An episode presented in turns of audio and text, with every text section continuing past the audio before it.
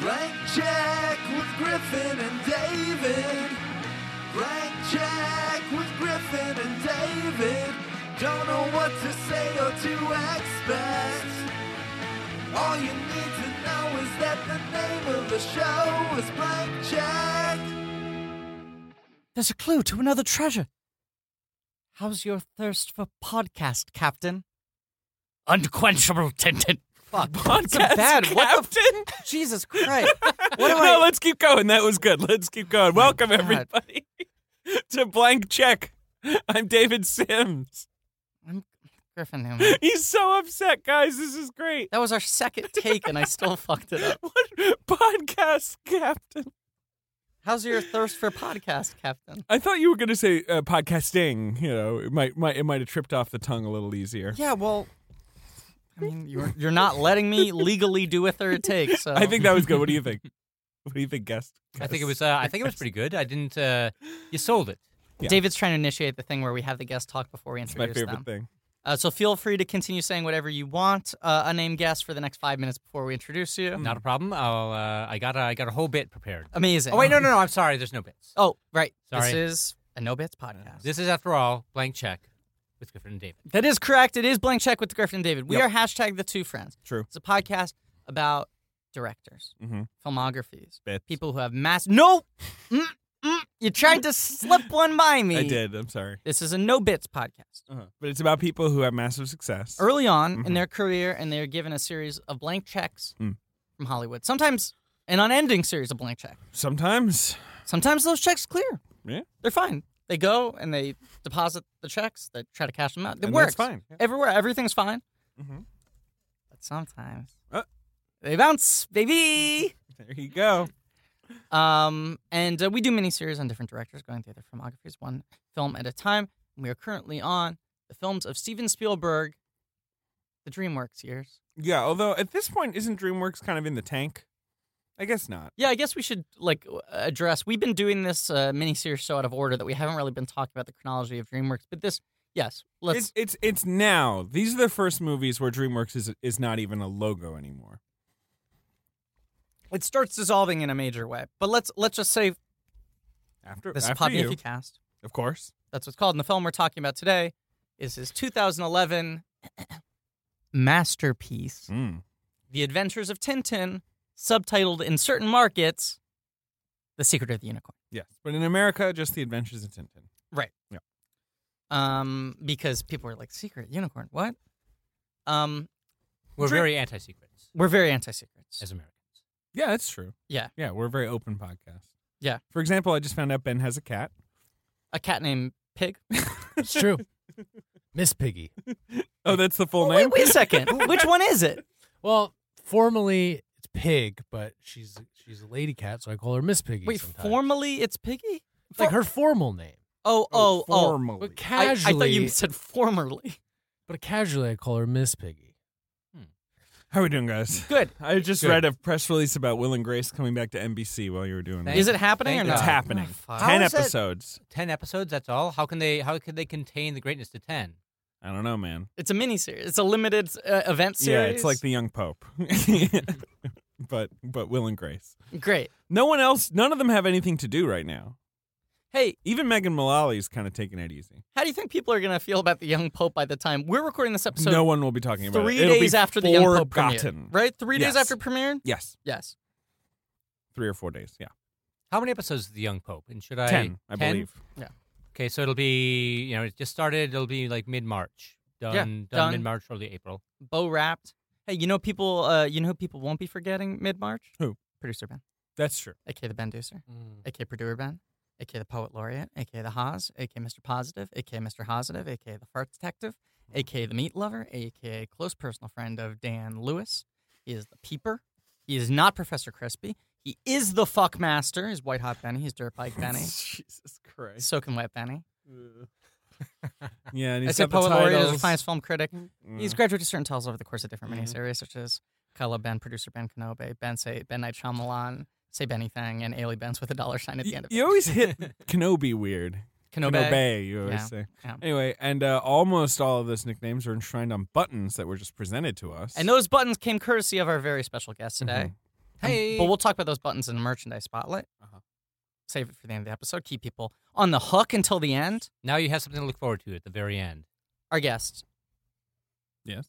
You know him. He's written for The Onion and Adult Swim. True. But if you're a hardcore blankie, Mm-hmm. if you're covering the extended universe, got your eyes all over the place, you know him as an important figure in the Blanky mythology. Yeah.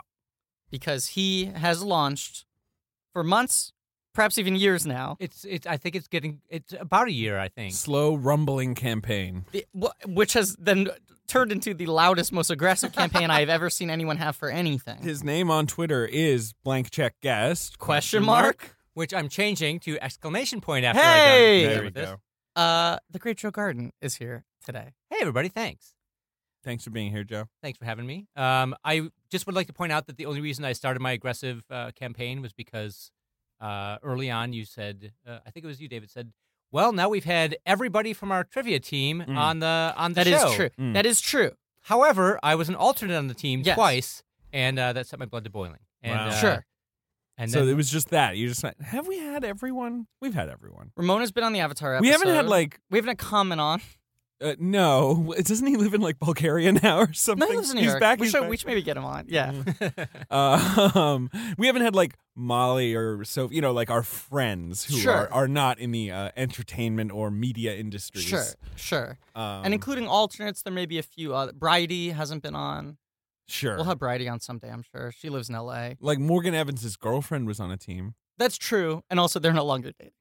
Ooh, ooh. oh, Ooh, I stepped in it. Oh boy! Uh, someone I was once dating uh, very briefly was on the trivia team, but you weren't there. Oh no, but you were there another time. You know what? Let's stop talking about this. Hey now. wow, the trivia team is just a just a was littered a lot. with bad romance, isn't Yeah. it? Man, there was a lot going on on the trivia team. You know. Yeah. It was. oh, hey, you know what? This could be really late by the time this episode comes out, but I'll say this now that we're on. Uh, uh, Wh- topic. What? Boy, what is this I gonna I be want about? to I want to wish a uh, congratulations to uh, former guest and trivia team member Rachel Lang. Mm-hmm. Oh, she got who married. Just got married to Alex Pitts. yeah, Oh. In January, that's right. And uh, they were both with us at Taruk the first they both flight. appeared in our Turok episode. yeah. uh, and now they are wed. Now they are wed. It's unfortunate they couldn't get wed at Taruk the first flight. But, it is unfortunate, But uh, and it's unfortunate that our congratulations have to come five months late. well, this is the thing. We're recording split like in a couple days, and like Yeah. we could do some of the timely stuff then. Yes. because that actually posts next week. Yeah. Anyway, The Adventures of Tintin. The Adventures of Tintin. The Adventures of Tintin. Do you like this movie, Joe? Uh, I have a lot of thoughts about it, and Okay. I'm not sure if I, I, I'm, I'm just ready to talk about it because I'm not sure that I love it. I'm not. Okay. I don't dislike it. It just seems like a, it's a weird movie to me. Sure. Um, It is a weird movie. it is certainly a weird movie. It's Listen, a movie. I watched this with Joanna. It- It's a movie that she said doesn't know its audience, which I think is fair. It's an odd movie, but then I uh, so I'm a Tintin obsessive. I Okay. don't know if you guys are. yeah, Big yeah, yeah, fan. absolutely. Uh, I grew up with those books. Same uh, here. Like my dad gave them to me, and like so. And I was thinking about it. Like I read them obsessively from a very young Mm. age, and yeah, no, I mean like people died in them. It's probably the first things I ever read where people died. People are waving guns at each other, and like Tintin shoots, and he's only fourteen. yeah, all kinds of dark themes. And then you're watching the movie and you're like, well, no, I mean, this is very faithful to the books. Right. But I, yes, maybe understand that a child in 2011 is not going to want to watch the adventures of a cub reporter who, you know, busts like drug runners and, lives alone in an apartment with his dog. yeah, and like befriends a middle aged alcoholic and Tintin's weird. you know, Like, helps him inherit a, s- not a stately home, but a nice It's a place. stately home. It's a manor. Sure. Yeah. It's a manor. I mean, it's not a mansion. Tintin is weird tonally, and it also gets in that territory of like, wait, why are Doc Brown and Marty McFly friends? Yeah, that's true. You that's know, true. like it That's gets into true. that territory, which I think more often happens with uh, cartoons and like children's books, where like whoever's writing them will just be like, what are some interesting characters? You put them together, and you don't feel the need to explain why they're friends with each other. Well, right, and especially, I mean, we know in the books Tintin, it's like initially it's just like Tintin. He's a boy reporter. He goes on adventures to like other countries. His beloved dog Snowy, He has a beloved dog who AKA helps out. Milu, Milu. aka I mean, what? Milu Ben, aka No, no, no, shut up. and then, like after about six or seven books, you know, Hergé writes this Haddock character. Yeah. and he's like. this guy is kind of like the extroverted id, you know, like this is good. He's a nice Yes. balance to Tintin. Takes it I'll to the just next keep level. him around. And Right. yeah, like why would they be friends? I don't know. And it's sort of the crew development. I mean, you have Professor Calculus, who's not in the movie. No. And you have uh, the, Thompson and Thompson. Thompsons. Yes. Right. Who Yes. are, but they're not used as well as they could be. No, I, I mean this. The movie is trying, I think, to hit a lot of the touchstones. Yes, Without, yeah, you know, without like, you know, weaving weaving them all in seamlessly. You know, it's, Yeah. some of the stuff is just like, well, we gotta, you know, yes. Lo- they they were wise not to use calculus. this in is my a opinion. a hundred percent. You And know, this that's is someone you bring yes. in later. yes, this is a hundred percent like a Tintin and Haddock movie. That's what this is. It's like a Tintin Haddock basically origin story. Yeah. It's an it's a it's a perfectly I think it's a good movie. I think it's a Yeah. great movie. I don't know if I'd say it's a masterpiece, but I think it's a very good movie. And I think it is a very nice starter to a franchise that does not exist. You know, I'd love to see the next two well, movies. and one could argue a corrective to a franchise like, that already. exists. You mean Indiana Jones? Perhaps we'll, we'll talk about that in a little bit. But Mm, Fair let me enough. let's do a little housekeeping on DreamWorks because you raised a good point here, which is that we haven't been talking about this because we've been recording out of order. DreamWorks founded as a full It's deal. a, it's a proper studio. It's a studio. They have their a own major- distribution arm. They have their own fucking like lot, you know, like all that fucking shit. And over time, uh, DreamWorks becomes kind of unwieldy, right? Yes. Um, the most profitable division is their animation department. Yes. Which after like Shrek like blows through the roof, and then they have like a run of big hits. They spin DreamWorks Animation off into becoming its own studio. They do. It is its own entity, its own like individually traded stock. You know, It, DreamWorks DreamWorks' last movie is Just Like Heaven in 2005.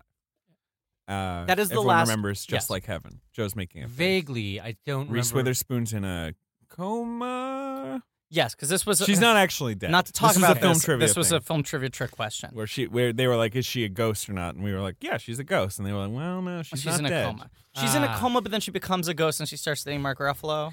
She's in a coma, but she's haunting her old apartment. And Wh- which Mark, Mark Ruffalo, Ruffalo has moved moved into. into. They fall in love, and then he realizes she's in a coma and wakes her up.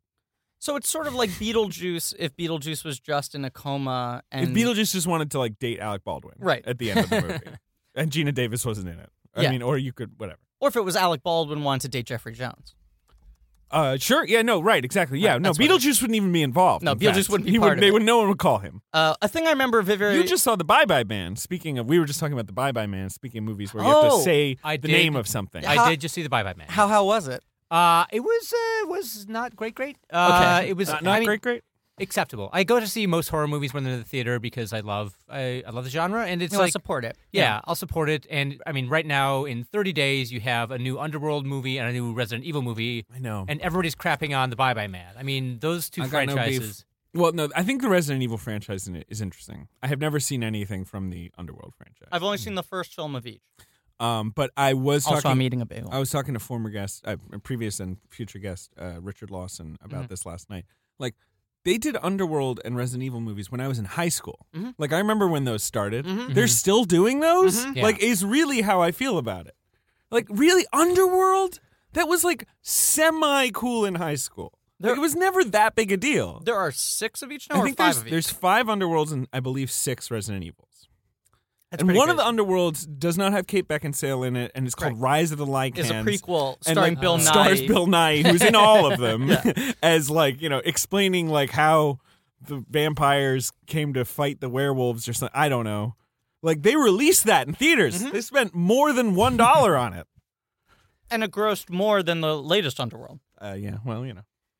Um, just like Heaven, just before we ended the DreamWorks thing, Right, and then it, it goes under the Paramount. Uh, it, Right, it that's the becomes thing. part of Paramount. they signed a deal with Paramount, and they sort of have first look at Paramount.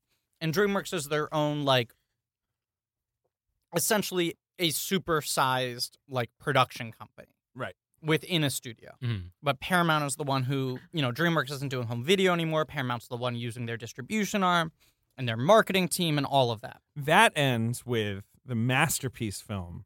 She's out of my league, uh, starring Jay Baruchel. And what's that? That's 2010, 2012? 2010. Okay. and then DreamWorks pe- teams up with Reliance, Uh huh. and then it's like DreamWorks can just sort of it's just a s like a yeah, it's like a production company, and they you know they'll do some Disney movies, they'll do some Paramount movies. Well, it's mostly Disney though. That's the Mostly main Disney. thing. Reliance is the one bankrolling them. Disney is the one who's sort of housing them as a Hmm. full force But you know, studio. like they did Cowboys and Aliens, that was Universal. You know, like they they they did uh, Dinner for Schmucks, that was Paramount. Like they'll they'll fuck around with other. You know, Yeah. they they now they're just kind of nothing. They're just I sort think of a I think the a Paramount brand. movies they go back to are largely cases of Fair things enough. that were set up. fair enough. back in I'm the sure Paramount there's right. But then there's even shit like it's like okay, so DreamWorks. Oh my God, they have Shrek, but then they spin animation off into its Sure. own thing, and then uh, DreamWorks Animation ends up going from Paramount to Fox to now to Universal. Yeah. I mean, this is a little bit inside baseball, but who's making the decisions? I mean, how do they go from Shrek and Mm. all the other like the Spielberg powerhouses into this, into just like Heaven and what was the other one, the Jay Baruchel movie? Hey, she's out of her league. She's out of my her league. She's out of my league. the problem was it's it's very hard to establish a new studio that doesn't have a back catalog Mm. because like a thing that's able to keep Warner Brothers afloat is that they have the entirety of the Warner Brothers library. Yeah, people are still buying Casablanca or right, whatever. right, and also just sort of uh, the licensing to TV and Mm. Hmm. all, all those sorts of things, you know. And DreamWorks like started in 1997, you know, and it's like not a very deep library, and No. if they make a couple movies that are big and don't do well. Like I remember like 2003 the big deal was like their highest grossing film was Old School which made 85 million, Mm. which was Hmm. like respectable, but if you're no, a yeah, studio there's a lot of bad movies, in and there. that's the number Well, you one had film you Seabiscuit. release. Seabiscuit uh, was 2003, but that was a Yeah. co-production, right? I don't know. I think that was Universal and DreamWorks, and Universal got more of it. All right. Okay. I know Sinbad. They did like the the hand drawn animated Sinbad, which cost like 100 million dollars and made like 20. Ah. and Was was it like good? uh, it's not terrible. Hmm. I'd say It's it's, not Uh, not, I good. don't know why they made that. Yeah, That was at the tail end. That's like the Treasure Planet year, where you're Yes. like, you know, it's finally like the nails in the coffin for old school kind of Disney style animated films. it's weird that the last four years of like the the death rattle of hand drawn animated films was all uh, studios trying to make big boys adventure. yeah, movies. making very old fashioned like uh, adventure movies. because yeah. it was like Atlantis, Atlantis Lost Empire, Treasure Planet. Planet. Road to El Dorado. Is that that's isn't that in the nineties? Uh, that movie no, is that's- fucking crazy. that's a weird fucking movie. I think that movie's 2000 that on movie the Nugget. is uh 2000 yeah you're right uh that movie is a homosexual romance adventure Uh, correct, yeah. about two white men who like ruin a nice civilization El for no good reason. Dorado. but i mean that's Right, like Elton John that is sings like that in the movie. He goes, El Dorado. I think he does. I mean, I'm It's not. I'm a not being like city of cute. gold. Like No, they, no, they, no. Like they like. There's a lot of like bathing together, and it's it, like No, it's movies about two nice men who are in love with each They- other. We're not being yeah, flip but I'm- about it. Right. I mean, they're not like unaware of it. No, Like the no, two no. men, like Yeah. they are. No, they're aware. They're in love with each lovers. other. They, Right, yeah, every like, night before they go to sleep, they kiss each other and they go, I love you so much. It's just, it's I don't know. These things, they're odd. Yes. Uh, you're Um, right. Boys' adventures. You know, yes. very, very 30s. And here's And they another were really boys' expensive. adventure. They were all really expensive. And they all Tintin. lost one. Tintin's a- Tintin a is boy's a boy's adventure. And it's you know. animated, but motion captured. Y- Yeah, it is uh, in a weird way. The, Yeah. the final point I was going to make about DreamWorks is like the same way they lost DreamWorks Animation, their big thing over the last 10 years was uh, Transformers. But Transformers was set up in their Paramount days, and Paramount got Transformers in the divorce. Like Spielberg's still a producer on Transformers, Hmm. but they're not DreamWorks movies anymore, I think, in anything other than title.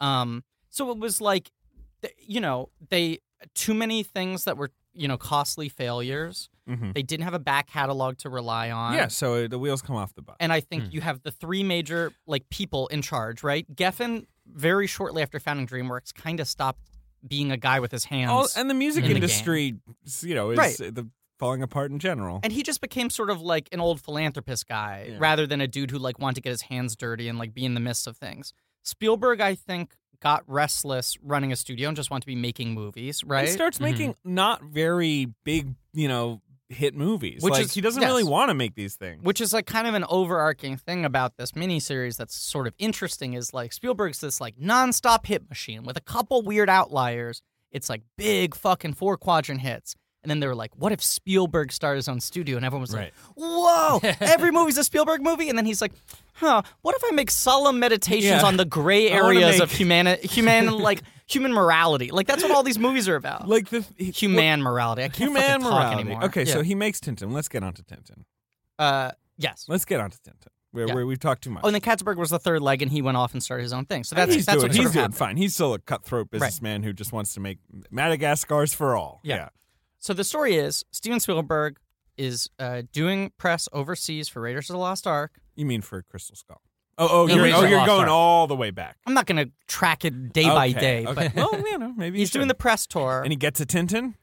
Someone says to him, like, so it seems like your film is very influenced You're, by you're making a Tintin movie. here. Hergé. Right, right. And he right. goes, who the fuck is Hergé? I don't, I don't know from Hergé. sure. And they go, Tintin, motherfucker. He goes, what are you talking about, Tintin? You stutter?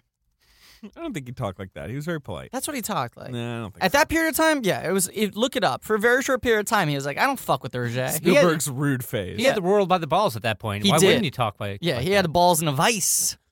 Um, and uh, and he picked up a book Uh-huh. and was like, "Oh, this shit's good. Yeah, well, he's right. Tintin's the best. Tintin fucking rules. Tintin fucking rules. He's a little boy who's a reporter. he's like an, he's like 15. He's got a thirst for adventure and a nose for a good story. He knows when he sniffs out a good story. Yeah. He has bottomless pockets too, which is uh, really kind of an anachronism at this point. There's Bottomless no, pockets, Well, he has no. There's no end to the money Agreed. he can, spend. he can Agreed, spend but- to pursue a story. but very short pants. Plus fours. he wears plus fours. uh, You which think are- about how long those pockets must be in relation to his pants, which come up just around the knee. Yes. He wear, and not only that, they're very baggy. You know, Yes. the Yeah. plus four is a Yes. baggy pant. Uh, also, no hesitation when it comes to punching an adult right in his nose. Okay, so this No, is the give a thing. Shit. I uh, love about Tintin because we talked about He's also like his hairline is receding, considering which is strange considering he's 15 years old, and he's got the flip. and he's got a little It's called a, tuft. it's called a quiff. yes, he's the got a Tintin quiff, though. Yes. Um, we talked about in our Crystal Skull episode, and i- inevitably we're going to have to cross-reference Crystal Skull a lot in this episode. Um, how we think, which is the previous film yes, that uh, Stevie Spielberger had made. Correct. I got his name wrong. um, how uh, that th- the thing that I believe appeals to Harrison Ford about Indiana Jones so much is that Indiana Jones is cerebral Uh-huh. and he's kind of a dork in the body of an action hero. Sure. Whereas Tintin's really just kind of a dork. Yeah. Like he's good at fighting. He's surprisingly good at like firing guns and like riding planes, but there's nothing hip he about can Tintin. shoot a plane out of the sky with a pistol right. with one shot. with one bullet. Well, this is the thing I kind of love about Tintin. Yeah. Nothing about Tintin is badass other than the fact that he does badass things. I totally agree. Tintin himself, especially in the earlier when Hergé started writing Yeah. it, he's a blank thing. You're supposed to just project yourself onto Tintin. And you talking about the fact that like it's like who's this movie for? That's the thing that's kind of great about Tintin is like Tintin looks like he should just be like doing like an educational book series about Sure, like yes. learning like you know uh, human morality, but instead Tintin's about like fucking punching pirates. Yeah, because that's the thing. It's like the only reason the plot gets going in Tintin is Tintin's like something's up with this weird little uh this this old sailor boat. He's like got a something's up nose with this for a model good ship. story, Yeah, you know. this is a good story. Yeah. he doesn't have to get on the Carabujan and fight a bunch But of pirates. that's that's the Indiana Jones thing, and I Yeah. think that's the comparison is that Indiana Jones just wants shit for his museum. Indiana Jones just wants to have a nice thing for his museum, and then he can give a lecture on it. He's not trying to make money. He just wants to get it, put it in a crate, give it back to Marcus Brody, lock it up. Tintin is a quote reporter, end quote. I mean, Right. you never see him write a story. You never see him like talk to an editor. You never hear what he works for. You know, you know. Right. But he is famous reporter, boy Very famous. reporter, Yeah. He- he- Tintin. a boy reporter without parents or With an a editor. parent with a name that is not French or Belgian or anything. It's No. just an, an, um, a name that Yeah. Hergé just thought sounded nice. like Tintin. Tintin. Yeah. Yeah. And uh, he's he has no last name or first name. We like he's he's like a being. Well, I thought I think his first name's Tin and his last name's Tin. They do call him Mr. Tintin sometimes, but I don't know. His middle name's Ricardo. I think the thing. Well, here's Tin Recarnatin? there's a larger point with this that it strikes me is that it you know when you're reading the comics you can project yourself really well because he's got the round the round face Yes. he's very like he's very blank uh but when you watch the movie and he's more uh not real he's more realistic i was going to say Sure. Mm-hmm. more realistic but because of the motion capture animation he looks you can't project yourself as well so a lot of the you're That's no true. longer participating in the stories Yeah. you're just kind of witnessing and it doesn't have quite the same That's a fair criticism. and the Tintin- animation yes. is is maybe where some people can't get on board with the Adventures of Tintin the Right. movie. I'll make my argument for it. That's but, fine. I, um, I like the yeah. animation. But Um, Tintin, yes, Tintin is kind of a cipher as a character. You know, I mean, you you don't know much about who he is, and his personality is really just that he like springs headfirst into adventure. but he doesn't seem very tough other than the fact that he just never seems shaken by anything. Um, it's weirder watching it in a movie because reading it in a book when his face is so blank when Yeah, the- you're not the- hearing the, the voice. Lean clear or whatever it's called. Yes. that his very very expressive uh, Right. blank style of as uh, opposed to artistry. Haddock, Calculus, Thompson, Thompson, who are much bigger, kind of caricaturey, personality-driven, tick-driven characters, uh, and certainly like the villains and the supporting characters and all of that. Sure. Um, but but there are a lot of those similarities between uh, uh, Jones and Tintin, and uh, Spielberg picks up the Tintin book, is like, "This shit's fucking good. Mhm. Calls up Hergé. Hergé is like, Spielberg, huh? Spielberg could make a good Tintin movie. Right, because they had made cartoons in the past, And there were Sergei two thought live they were action a bunch films. of pieces of shit. Yeah, I didn't like the live action movies. No, Didn't the like live any action of it. movies are bad, and they're original stories. They're not adaptations. They're Mm. original stories with the cast that were done in France in the seventies. He didn't like them. He didn't like the animated uh, adaptations. He gets really into the idea of Spielberg doing Tintin. He keeps on saying Spielberg's the only person, the imagination, the delicate touch, all of this, and he uh, sells the rights to Spielberg. No, you know the ru- you know the story, right? What? He's he dies. Oh, correct. Like and then uh, Spielberg is going to meets Belgium with his to meet widow him. Yes. instead, and his widow's like, "Yeah, sure, have the rights." You know, Spielberg like- was getting on a plane to go meet Hergé in Belgium, and he died the day before. And then when he gets there, the widow's like, he would have I'm wanted reading you to about have it now. He wanted Ha- Jack Nicholson to play Captain Haddock. Yep. That is terrible. Yep. Uh, Ah, boy, And who would have played? Probably Anthony Michael Hall would have played Tintin, right? God, right? That would have been the guy at the time. Sure, why not? In like Yeah. '85. Yeah. yeah, absolutely. Emilio Estevez as Tintin. Uh, Melissa Matheson writes a draft. Yeah. I mean, it like kind of gets close to going. He almost makes it before Last Crusade. He doesn't. The rights lapse. Yes, uh, Polanski wants to make it. Claude Berry wants to make Claude it, Barry wants to make but it. the widow's like, he really wanted Spielberg. You Right. know, and then Spielberg kind of loops back around. uh, then he eventually in the 2000s starts sniffing around it again. And now he's like, maybe He animated. proposes this trilogy, which is maybe I'll do The Secret of the Unicorn, Red Reckham's Treasure is one movie, you know, 'Cause the- doing these two part the book series are the books are kind of diptychs. I mean, Yeah, often. There's Yes. there's some that are standalones, but the the most famous ones are kind of two parters. Yeah. Then he would do the Seven Crystal Balls, Prisoners of the Sun, Yeah. the Incan Adventure, and then he, you know, maybe like Tintin in Tibet, something like that. and he's going like, eh, do I do straight animation? Do I do live action with some CGI? He likes the work away to digital, so he reaches out to them to say, hey, think about doing Tintin. Want to do a test to see how a CGI Snowy would look? Right. And Peter Jackson, who had founded Weta, gets you know intercepts that transmission Mhm. and goes like, fucking Spielberg thinks he's making a Tintin movie. I fucking love Tintin. Yeah, let's make a Tintin movie. well, you know what Jackson does, and it's very charming. Go ahead. Without telling Spielberg, they make their test of the CGI Snowy, Right. and Jackson dresses up as Captain Haddock Right. and films himself as the live action element on video saying, like, yo, Spielberg, Mm. I'm Peter Jackson, let me in on that Tintin. it was charming. It was really. It was uh, really charming. It was. It's funny Peter because Jackson is charming. And he looked like Haddock. he Is he really good? did. Yeah. Right, right, right. The outfit's really good, and they were filming him in a CGI background. to be like, here's a photorealistic background, here's a photorealistic Snowy, here's a real Haddock. And Spielberg's like, interesting, picks up the phone, calls Yeah, him. he really does look like Haddock. It looks a lot like Haddock, especially when he was in I mean, his like midweight Haddock- level. I once, yeah. right. I once was Captain Haddock for Halloween. He's not. oh, cool. He's not hard to do No. as a costume because he, like all Tintin characters, you know, it's a lot of big, obvious elements. Yeah. You know, he's got a big sweater. It's Yeah. blue and it has an anchor on it. No. He wears a blazer and a you know sailor's hat and a beard and like that's about it. Ben, you've been getting into fashion recently. How would you rate the the style of the Tintin universe? I loved it. It was throwbacky. It was really fun. I mean, Tintin himself uh, is pretty rough. The- yeah, I don't Oh, know. you mean his style? The the, yeah, uh, powder I'm not into blue. the capris. yeah. Yeah. The pants and then he's got the little collar popped. But no, like all the um all the guys on the ships were looking real sharp, nice jackets, cool hats, the policemen and the like city dwellers. Yeah, I was like, really immersed definitely in the fashion. So I, I think Jackson's the one who makes this big push to Spielberg. A, Right. he goes like, "What if we go in on this together?" Right. And they come up what with if this we plan. what if we do like You talking about Pete Jackson? Peter Jackson, Ah, okay. uh, PJ says like, you direct the first one, I produce. Then we switch, True West on Broadway style. Right. I direct, you produce. Right. The third one, that's a freebie. We'll figure that one out later. Yeah, maybe we do it together. Even was sort of uh, floated. Yeah, uh, and then Jackson goes like, "But what about motion capture?" Kind of sells him on this motion capture thing, and Spielberg gets really into this idea of like, "Ugh, I could never figure out whether to do live action or animated. It's a property that exists somewhere kind of in between. Right.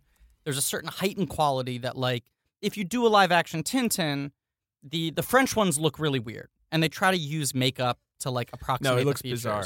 I've It looks seen- bizarre, and I've it- seen staged Timpton, like Uh-huh. the plays, and those are good. But that that's different because you're in a theater. You're, you know, you can un- suspend your disbelief. But you go into a territory where you're like, do you choose to make it Dick Tracy esque, where you go so over the top and so heightened that it becomes the style?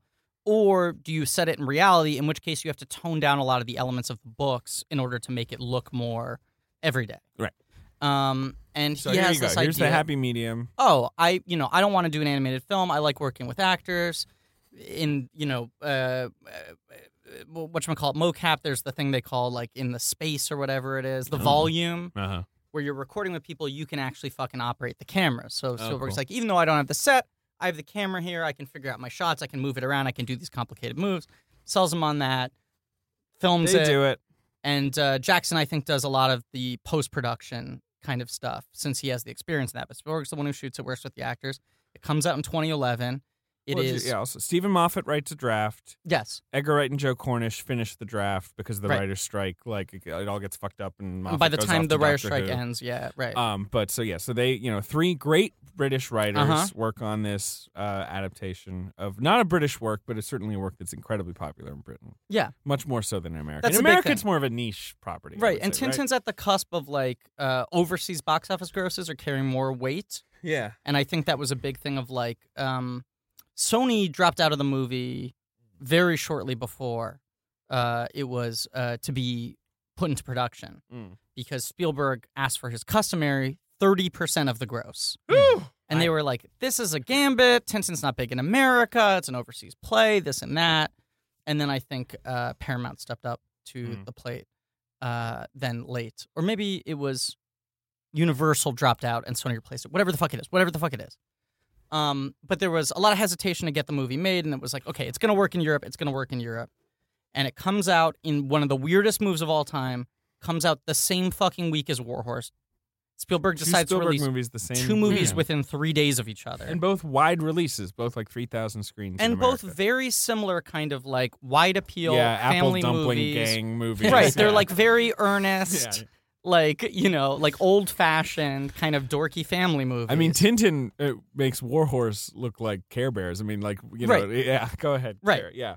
um, but he releases one on Wednesday and one on Friday, and the movies kind of cannibalize each other. They both end up around eighty. Yeah. you have to think that if he had released one Spielberg movie at Christmas time, one of them would have done. Release Tintin in the summer. but Right? It makes no sense to release it at Christmas. But it feels War Horse like- is your Christmas movie. it feels like putting a Spielberg movie like that in the Christmas weekend could do 150 million dollars. Maybe, yeah, sure. Of course. you It's had a Catch Me if one- you can or whatever. Right, yeah. but it felt like they kind of cannibalized each other.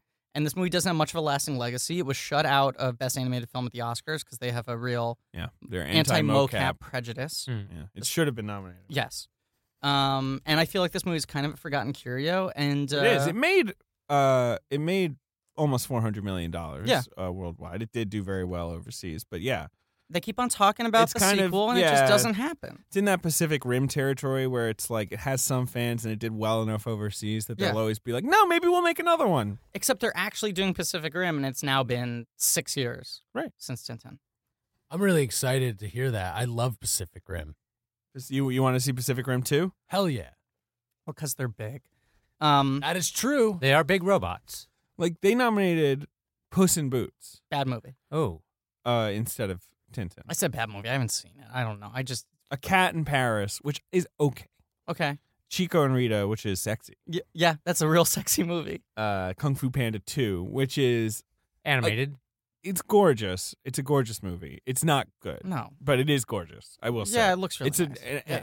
animation wise, it's kind of Yeah. a triumph.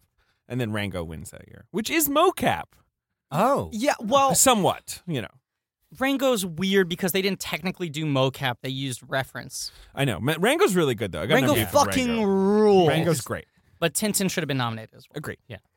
Didn't it win a, a Golden Globe though? It for- won the did. Golden Globe and uh, at least was nominated for the BAFTA for animated film, but uh, no Oscar. Got the best Hmm. score nomination, which Johnny Williams almost always gets nominated any year he has a movie, whether or not the work's good. But this is a good score. It's a decent Mm-hmm. score. It is.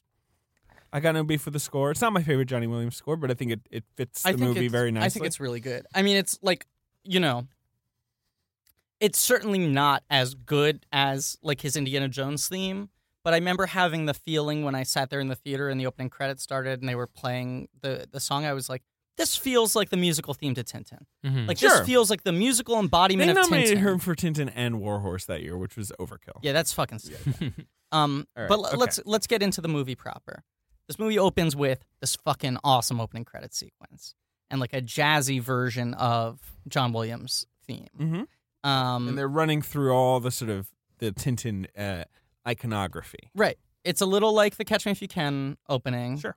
um, but more modernized. It's the same kind of like it looks like a, a Saul Bass on steroids thing, where it's like these abstract images that keep on morphing into different elements, Mm, and it's sure. all done in sort of silhouette. It all has references like the all the cities Tintin has been to in his adventures Yeah. and other uh, people that have popped up in books and so on. And it uses some of the still images from the books, which I like, some of the panels. So it's like a nice little primer course of like, this is basically who this guy is. Mm. You know, backstory is important, but just know that Tintin's getting into adventures all the time. Sure. Uh-huh. And here's a sense of like the legacy and the weight of who Tintin is, right?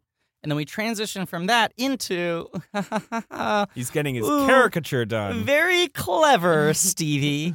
There's a man who looks, Looks a like little Hergé. like Hergé, and he's doing a caricature of a young boy. What All does that right, okay, drawing okay, take it look down like? a notch. It looks like Tintin from the comics. Yeah. Well, here's the thing about that uh, that, that open scene with the Hergé Yeah. uh, character. That they wanted to make him look like Hergé, so they Right. did a lot more of a realistic depiction of him. And so then when they switch over to the less to the more like stylized depictions, it's really kind of jarring because you're expecting. I was expecting more of that, uh, you know, uncanny valley. You wanted right. You want or Right. not wanted, but it, you expected it Yeah. to be right. Like uh, I'm trying to think of. I guess kind of what Zemeckis was doing at the time, right? the Polar Express. In Beowulf Yes. and stuff like that. Yeah. More like not a cartoonish, more of a like let's see if we like Final Fantasy. Let's see if we can try to get this to look like a person. Right. And but there's that's not what Tintin's going for. there's a weird balance going on where it's like something like Beowulf, it's like, okay, he certainly uses the technology to make actors look different. Like he like yeah, he makes Ray Winstone look like Sean Bean, Right. which right. is weird. And he Could've like just cast Sean Bean, buddy. Like I Right. mean, you know. Anyway, he makes like Hopkins and Malkovich look older. Like it's like Yeah. he puts digital old age makeup on them. sure, right. but also right. wants he to make them embellishes, look but he like wants them- realistic versions of Right. those guys wearing makeup. Um, in this they look like cartoon Tintin. They Right. look like Hergé's Tintin. Like it, you know, like their noses are bulbous. If if Hergé drew the they have nose, little bulbous. eyes. They have Yeah. little eyes.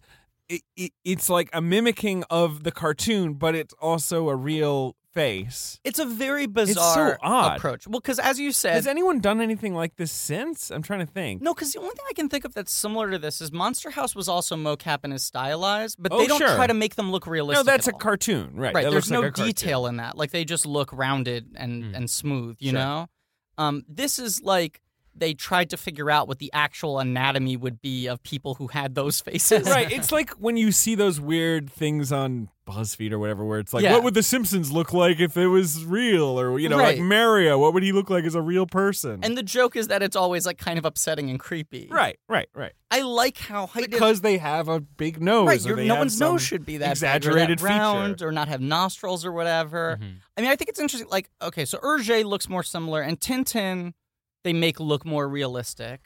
But then a lot of supporting cast, like you know Haddock and and the bad guys and everything, you get into these things where it's like nose shapes and face shapes and all that sort of stuff that you couldn't get in real life. Mhm. Um, what I like about it is I think it's the one it's the one mocap movie that doesn't creep me out watching it. I know a lot of people think Tintin looks creepy. I think he looks okay. Do you think he looks I, I creepy? mean the f- the film in general, but certainly that character as Oh, well. sure. the second I, the first time like for it mm, about 20 minutes in it took me you know, it, it took me about 20 minutes to get used to it i think it was Yeah, creeping me out at that's- first and then i eased into it I think that's fair. Uh, You, you definitely need to get used to it, especially if you like the books.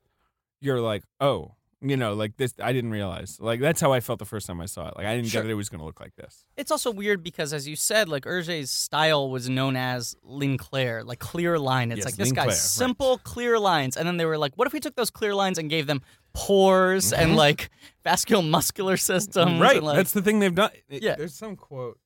and sped it up to about seventeen thousand frames per second. right, It just- right. It's we're like a making- very fast movie. Yeah. We're making them look photorealistic. The fibers of their clothing, the pores of their skin, each individual hair. They look exactly like real people, but real Hergé people. That's what Peter Jackson says about like the look they wanted. Which it's an is- odd look to aim for. It's insane. Like it's an insane gambit and it's nonsensical. What I like about it, and I'm not going to give him credit and say that this was like an intentional meta textual thing, but it, this is how it ends up working for me. Yeah. Is I feel like this film totally owns the fact that it exists in the uncanny valley. Like they're like we're trying to encapsulate uncanny valley that is the world that the comic books exist in. Where it's like, on one hand, the Tintin books are like very banal. They take place on like very basic looking like European streets right. with people It's- playing It's like- set in quote unquote Belgium, but, wearing you like don't- normal Yeah, clothes. yeah. And then like crazy things happen and you have like ghosts and spirits and like spaceships and shit like that. And I think this movie is like we talked about in our Crystal Skull episode how there's the thing where it's like Spielberg's really good at compositing CGI elements into live action films and really bad at compositing live action elements into predominantly CGI environments. Mhm. Mhm. And this is like this movie was going to get caught in that if he tried to make it live action. He didn't. We're did. not- yeah, yeah. And if you tried to make it cartoony, I think it'd feel too weightless. Let's talk about the plot of Tintin. I feel like we're getting bogged down in a discussion we've already He's had. living in the middle, Yeah. Okay. All right. Yeah. Tintin. Tintin. Tintin. Okay, so Tintin's walking around the open market. Ugh, everyone knows him. He's Tintin. They love his bylines. He's a good fucking reporter, and he's a little boy. He's, Right. He's a teenager. And then he sees a beautiful wooden ship, a model ship. He's excited. 50 guns. Yeah. Man of War. I don't know. He says a bunch of stuff like that. Oh, but here's the thing that's already happened at this point. Spielberg sets up some fucking gestures. We see this dude with spats on his shoes, rocking back and forth on his heels. We see his hands, his fingers flexing. Ooh, Spielberg making us pay attention to something. What's that? Where's that going? Right? Sure. So simultaneous things going on. One is here's this pickpocket. Now we know how to recognize him. We know what he does with his hands. We know what he does with his feet. And here's Tintin. He's just shopping around, right? Uh huh. And it almost just feels like a Spielberg affectation. Oh, just oh, little details. Oh, what are little side stories going on here? Tintin sees the ship. He loves it. He asks the guy how much it costs. Buys it immediately. This sweaty guy comes up to him, who's the first guy we see in the movie who's got like crazy Hergé face Sure. Yeah. right? And he's like, "Huh, huh, uh, how much? How much do you want? Let me buy it from you, kid. Kid, I'm trying to help you. Right. And Tintin's like, I'm a kid. I bought a boat. Leave me be. and then fucking Daniel Craig comes in with a pointy beard, and he is saccharine. Saccharin, played by Daniel Craig. Uh, not a major character in the book that they're adapting at all. A minor No. character. Very minor. He's he's the same character at the start, which is like, oh, let me have this ship. Yeah. And Tintin's like, no thanks. And he's like, damn it. and like that's kind of the last year. I mean, he's Right. he's just an antique collector. That's it. Right. Yeah, he looks like a bad guy, but that's about He does because he has like a, a devil like goatee and mustache. And yeah. like the pointiest nose in history.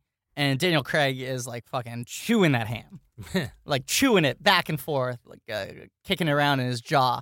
Uh, Saccharin, of course, you know one of the legendary screen villains, probably one of the most iconic bad guys in the history. of I see what cinema. you're doing here. I see what you're doing here. You're flipping it. Kids fucking love Saccharin. Look, it's odd. It's odd that this is what they went for in uh, this movie. Like Tintin has a lot of cool villains. Yeah. a lot of cool villains. A lot of cool villains. Yeah. Uh, th- not a lot of villains like this. He's kind of a Belloc. Uh, but, but what? Belloc from oh, from Um, Raiders of from the Lost Raiders of the Ark, Lost Ark, right? where it's like for how awesome that movie is and how high the stakes are. That villain doesn't ever seem to be that big of a thing. It's just like, oh, just here's another like Forget stuffed him. Mm. shirt yeah, right. who's like representing, like he's financing the thing that's actually the threat to, to My- Indiana Jones. My problem with Saccharin, and I, I enjoy Daniel Craig at all times. I think he's lovely. in I this. think yeah, I, I like his voice a lot. I think Yeah. it is like just Tintin doesn't really have a lot of villains like that who are like, "It'll be mine, I'll kill you," you know, and like right. his motivations are uh shaky at best. sure. Is that he's the descendant of the dread pirate Red Rackham, Well, and that's the point. This movie, which they invent. But I mean that that doesn't even bother me. It just I I don't really get like why he cares so much. Sure. You know, I don't know. I mean, uh, Tintin has no emotional arc in this movie. This movie, the emotional story of this movie is Haddock. Right. And Saccharin uh, functions as a like, That's fair. a foil, you know? Yes, to draw out the best in Haddock. And and Haddock is someone who feels like he has collapsed under the weight of his family's reputation. And Saccharin is someone who has been entirely motivated and empowered by feeling the need to uphold his family's legacy. Yeah. Uh, Saccharin comes, wants the ship. Wants that ship. Some funny stuff with the guy, because Saccharin's like, name your price. Yeah, and the guy's like, oh, I've been in business for 50 years. I've missed name your price by four minutes. Uh, Tintin's like, I'm sorry, I want this ship. I like tchotchkes. This is already a thing. Like, I'm in this movie, like, already. I love Tintin. My mom's French. Grew up reading Tintin books, right? She would read them to me. Um, so I, like, I love these characters. I'm excited to see them on screen. But now I'm watching Tintin, and it's like, oh, man, Tintin's first stance in the movie is that he doesn't want to sell a toy he bought at a market. this is my kind of character. Boy, oh boy. I'd, I'd s- name your price. Great. 100 grand. Yeah. Let's do it. Have the boat right now. Wrap it up. And Tin- Tintin and the Hundred Grand. I think Yeah, that's yeah, what it's exactly. And he goes home and he's like, how will I spend this? called. Let's have an adventure. yeah, he doesn't care about money, though, as you pointed out, Joe. He's not, there's never any worry about, like, ah, shit, am I going to make ends meet this month? Look, you could make a list of the things that Tintin doesn't care about, and it would be longer than the list of things that Tintin does care about. Money, women, No power, interest. politics. No interest. He's not going to school. Nope. Nope. not at all. Education doesn't matter. He likes stories, a good fucking newspaper story, about adventures. and he likes adventure. He likes adventure. That's it's all he unquenchable, his thirst for adventure. That's all he likes. Unquenchable. N- Unquestionable. I can't fucking do it. I was gonna try it again, but I don't want to belly flop again. Um, he goes home and is playing with the thing. The mask comes out. Ooh, discovery. Little silver thing rolls out. yeah, but only Snowy sees that. Only Snowy sees it. Mm. Now, this is the thing I love about this movie. Okay. Now, I want to be clear. I've seen this movie twice. Saw it in theaters, Uh-huh. and then I watched it again just now. Okay. You've seen this movie how many times? Probably like 45 times. Yeah, you've seen this movie. You're like an obsessive about this movie. Yeah, I really like this You- movie. It, like it's Yeah. one of those movies, and I have them too. That you just put it on and it chills you out, Yeah, and it's, it's a like you chill-out know it movie. very well. Yeah. So it's just sort of fun to see all the beats. Like last Joe, night. how many times you seen this this Uh, motherfucker? Twice. You've seen it. You're like me. And I wish I had actually seen it in the theater because so much happens. Uh, well, we'll get to the action scenes Sure. later, but uh, yeah, I'm I wish trying- I'd seen it. I think I saw it in 3D Because good use of 3D in it, this movie. has got Yeah. pretty cool 3D. Yeah. I, I don't remember my theatrical experience much uh, apart from that. Like, I think I had a fine time. I you can know. remember mine. I went to an early screening of it with my father, Uh-huh. who did not grow up with Tintin and Sure. would leave the room when my mom read Tintin books to me. and I Wow, sat that's there a with little my rude. father. It was just, I don't fucking care. Some kid in a sweater. What, what am I paying attention to? Not knowing that someday his son would grow up to become some kid in a sweater. It's true. Yeah, I'm. I mean, I I feel like I've modeled a lot of my life after Tintin, like unconsciously. Um, but uh, I sat there watching with my dad. My dad got like invited to this Tintin screen and was like, "Hey, you like Tintin, right? Do you want to go see Tintin with me?" And I was like, "Fuck yeah, I want to go see Tintin with you." We went and saw it. I just sat next to my father and I was like pumping my fist. We were in this tiny screening room that was like maybe 20 people in total and it was like all like business people and like no one was excited and i was there going like fucking tintin everyone else was just sitting there stoic and my dad was like what the fuck is this shit like what who cares Yeah, he just, he didn't know that this was like, people were going to be into this. Yeah, it's for nerds. um, but uh, yes, I what I like about this movie a lot. I mean, I as you pointed out, yes, I do know every micro detail of this movie, and I've tracked all the like minor like plot Because you're, developments and you're all like, oh, here's an element I love in the scene where the mask breaks. And I'm Right. Mm-hmm. like, what? Well, but this is the thing I like about this movie, right? Spielberg's a details guy, and we talk about him being like a setup payoff guy, right? Mhm. And a lot of that is how he uses the camera and editing and how he uses camera moves, motivated camera moves to draw your attention to things, I love it. underline things, right? This movie is Spielberg being like, what if a camera could do fucking Right. anything? That's what I love about Yeah. this movie. what if it like you made a steady What camera if I give you a 15 minute unbroken action shot that Right. doesn't feel even like it's, you know, rubbing it in your face? and the Yeah. steady cam operator was Superman? Right. Yeah, exactly. and you could go anywhere fly. at any point. So Right. there's just shit like the mass breaking and the silver thing falling out, where like I feel like Beowulf would go into the territory of just like the camera can do anything, and it would just feel crazy, and it would just feel like you're like zooming around. Sure. In this, it feels like Spielberg's very grounded in like it is a camera. I'm just acting like it's a magic camera that can change sizes and move in any direction. Yeah. So there's shit like the silver mass falling out, which he's able to track as like one camera move. You know, This is a fair point. underneath a cabinet where a camera could never fit without having to build a whole set for that. Right. And, you why get would the you dog's bother? POV. Yeah. And without Snowy having to like fucking emote in a human way, you see what Snowy sees and that he knows it's there, and you set up that element. Which, really quick uh, aside, in the books, Snowy does emote in a human way. Snowy Correct. talks. Snowy has thought bubbles. He communicates with Tintin, and in he the movie, does, although it's sort of like odd. Like Tintin doesn't. I don't know. He does. He can't communicate with people, but he can talk to Tintin. Well, it was always but kind you of never the can Garfield get if thing. like Tintin totally knows what he's saying, or if Tintin's more just sort of like, "Good job, Snowy." well, because that's the like they Garfield don't have conversations. in Garfield, where Right. they were like, "Hey, Snowy, how's your day?" They don't- they never do that. But like it- with Garfield, there's that thing where like, okay, Garfield's in thought bubbles, but sometimes it feels like what John Arbuckle's saying is responding, and Amen. sometimes it's just like maybe they're on parallel tracks. Yeah. Um, they wisely, as in most you know adaptations of Tintin, chose to make him nonverbal, Mm-hmm. Mhm. but he's a smart dog, and you Very. get a lot out of him. He's this guy's expressive. what do you think of Snowy Joe? I I like the Snowy. Uh, I like Snowy in the comics. I like Snowy this adaptation. Mm-hmm. Mm. Another quick aside uh, regarding Please. Snowy. Uh, Carol Kolb, who was the former editor of The Onion, she Mm. was a huge Tintin fan, still is, and she loved Snowy and Tintin so much she got a dog, uh, same same breed, almost identical to Snowy, and it's named Dummy. Uh, in her Hergé, uh, in a Hergé homage. Mhm. I've met Dummy a number of times. I didn't know that was his backstory. Interesting. Yep. He's Good uh, dog. I, I Big want dog. to. I just want to say something about Snowy. Sure. I, Snowy's my least favorite part of the movie. I don't love Snowy. I love because I love Snowy, like Right. the dog. Right, because Snowy's one of my four or five best friends. So if you could just go Agreed. on and and tread carefully, But I mean, for some tread reason, lightly. I, I don't mind it, but I guess it's maybe it's that he's not mocap. He's just an animated. he's straight creature. animated. Yes, Uh, for some reason, he just he's not quite right for Snowy to me. But maybe whatever. It's he's not my Snowy. He's fine, I, sure. I can see but that. he's not my favorite part of the movie. I mean, I can you see seem that- very suspicious. Uh, well, no, I'm trying to. Okay, I'm trying to put a case together, like Tintin.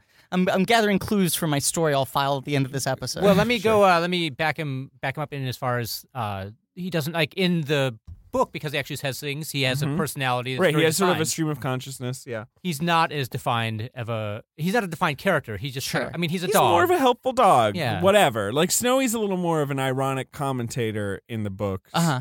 And uh, he has more of a personality. He has weaknesses. He likes bones. and Loves he likes alcohol. He likes alcohol, which Yeah. they probably wisely don't really get into. They, he, no, they do. He in the in the plane. He actually slurps up some of the. Uh, oh, some that's of the- right. He does. That's true. That's right. That's the one time. A he, little yeah, tip he of the competes cap. with uh, Haddock. Yeah. Yeah. But um, but otherwise, yeah. In the movie, he's a he's fine. He's a good dog. He's a good dog. He's a good. I Dog. think he's, He's a good, dog. Yeah. I'd love to have him on my side Oh, me in too. any adventure. Hey, I don't I want lo- to be against you. I like his sequence early in the movie where he chases Tintin. Fun chase. I think it's a good chase. I just Yeah. whatever. Maybe Snowy's just not quite what I imagined Snowy to be. That's all. He's fine. He's good.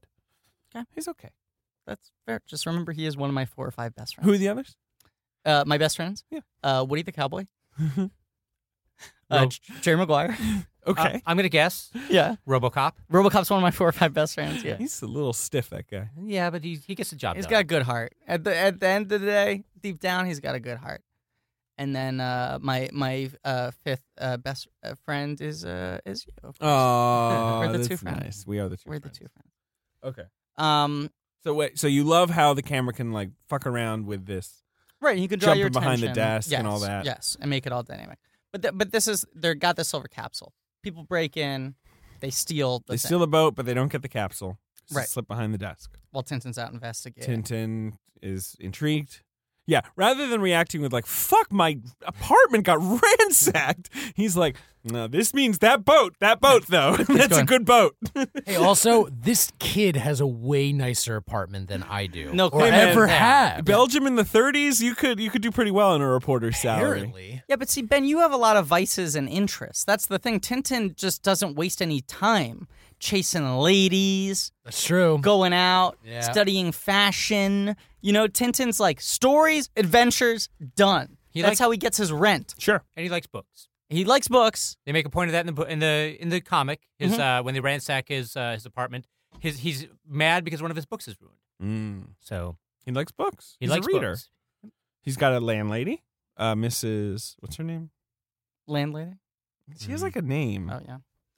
Um, uh, Mrs. Finch, right? Sure. Who is very used to all these antics. You Mhm. know, when like someone gets knocked out on her front door, she's like, "Oh, Now This again. Mm-hmm. Once again, Uh, I, around this time, they set up the Thompson Thompson thing where they are two identical detectives, Yeah, although they are not related because one is No. with a P and one's without. uh huh, played by Nick Frost and Simon Pegg, and very Yes. clever casting. Agreed. And they're looking for a pickpocket. They are. The pickpocket we saw from the beginning of the film, who Mr. we now Silk. can recognize through gesture. Sure. Played by Toby Jones. hmm Who I always thought would make a good Professor Calculus. Maybe. I always imagine calculus is French. I Interesting. mean, of course, all the characters are technically supposed to be Belgian Right, or whatever, but like, I always actually imagine calculus as, with a, a French as accent. a European, yes, Right. Yeah. not a Brit. well, so then hire Ewan McGregor. Oh, sure, yeah, right, yeah, yeah, yeah. You know what? Uh, let me little. si- It'll have come out, I think, by the Yes. time we release this episode. But Beauty and the Beast looks like uh, dog shit. That's what it looks like. Now, Uh, do you looks think, like a piece of shit. But don't you think most? I'm of the willing time, to be wrong, right because I feel like prove you, me you wrong. were saying the same thing about Bill Jungle Condon. Book last year. Jungle Book was okay. But like, I don't think that movie's great either. Yeah, but that- you were very against it before it came out, and then you saw it and you were like surprisingly functional. I, I saw it and I was like, oh yeah, it works. Although works. I'll admit, like a week later, I was like, well, there was a Jungle Book. Like, Yeah. John Favreau made a Jungle Book movie. I, I Yeah. had no idea. Like, it it did vanish from memory. sure. Whereas I tweeted about how excited I was to masturbate to the Jungle Book, Yeah, and and then, then, Saul you- was a little underwhelmed. you got like a you got like half mast, and Yeah. you're like, you know what, this isn't. yeah, for me." I got a semi. Um, but uh, Beauty, and the, but the Jungle Book, at least you're like, okay, you know, hmm animals. Like, this is something where I could. I there's some reason to do this. In live action, sure. Beauty and the Beast, I'm looking at the trailer, I'm like, you just made Beauty and the Beast, the cartoon that is Right. good. Yeah. You just did it again. You did the Right. exact same thing, except it's live action. Like it looks like the exact same fucking thing. My but da- worse. My dad and I were watching TV, and the and the ad for the new Beauty and the Beast came on, and he went, "So is that a is that based off the Broadway show?" oh God, your dad's weird. Yeah, I was He's like, like- a troll. I mean, y- y- yes, by by but yeah, yes. association. I mean, yeah. but no, it's not. It's based on the cartoon. question is that? yes, It's like seeing Shrek Five and be like, is that the Broadway is musical? that based on Shrek? Shrek the musical? It's like well, in the sense that it yes, that Shrek the musical is based on Shrek, and this Sure. is the fifth Shrek. I don't know. Do you disagree with me that Beauty and the Beast looks like a sack of crap? I mean, you look at like the animation of the cups in Yes. the in the cartoon, and then you look at the live action where they're like, "We put a face on a cup." I don't know. Like, you know, I didn't think too hard about this. Uh, this is the one point where I disagree with you. we and put by a the- face on a clock. By the time this movie, uh, this episode comes out, the movie will be uh, already released. It'll have made a billion dollars, and everyone will already have their opinion on it. Sure. I think the movie doesn't look good. I like the design of it a lot more than you do. I don't mind the design of uh, a lot of it. I just Yeah. the, the, for some reason the you know the, the Cogsworth and the Lumiere, all those they, they those don't. I'm, Yeah, see, Mm. I those aren't think popping I for like me. Mm. the way Lumiere and Cogsworth look. I'm really against the fact they didn't hire Don- uh, Jean Dujardin to play Lumiere because that guy is a fucking human French candle. it's true. That's the one part he's he designed is to a play. French candle. He won a goddamn Oscar. Let him play Lumiere. Shouldn't have won an Oscar. Uh, he shouldn't have. He should. They should have saved it so he- they could give him Best Supporting Actor So for playing Ewan Lumiere. McGregor is playing Lumiere. Yeah. That's that's that's just weird. Like every time I know that, and yet every time I say it, I'm like, wait, really? You're you're sure he's not playing the clock? Yeah, and he said like they offered him the part, and he was like, "Oh, my wife is French. I probably can do a good French accent." They brought Oh. him in, and his French accent was terrible. By his own admission, Right. they had to redub and reshoot all of his shit Huh? because he was like, "Yeah, it was much harder than I thought. I had to like two Why? goes at why? that." Why him? Maybe get Maybe make a sequel to the movie Why Him, but this time it's about Disney casting Ewan McGregor in the live action Beauty and the Beast. One more thing. This is on the record. I want this on the record because we're doing on the record right now Sure. because the movie will have come out. Yeah. I think Luke Evans looks great as Gaston, and I'm excited for the Gaston scene. yeah, that's the thing I'm excited. and he can sing. He's a good singer. Yeah. So for. on Uh, the record, uh, I one hope more- he I hope he lived up. to one that. more thing on the record. Uh, by the time this episode comes out, I assume they will have already announced a greenlit a sequel to Why Him. Yeah, of course, about Ewan McGregor. Uh, and, yeah. and Bill Condon. Yes. And then also the sequel. How her? Uh, wh- what's that one about? It's about uh, James Franco's parents meeting uh, Zoe Dutch. Good. How? Her? It made money. Why him? Yeah. Made like seventy million dollars. Yeah, it's like made like 20 more than like fences. it's made like a hundred more than Silence. Yeah.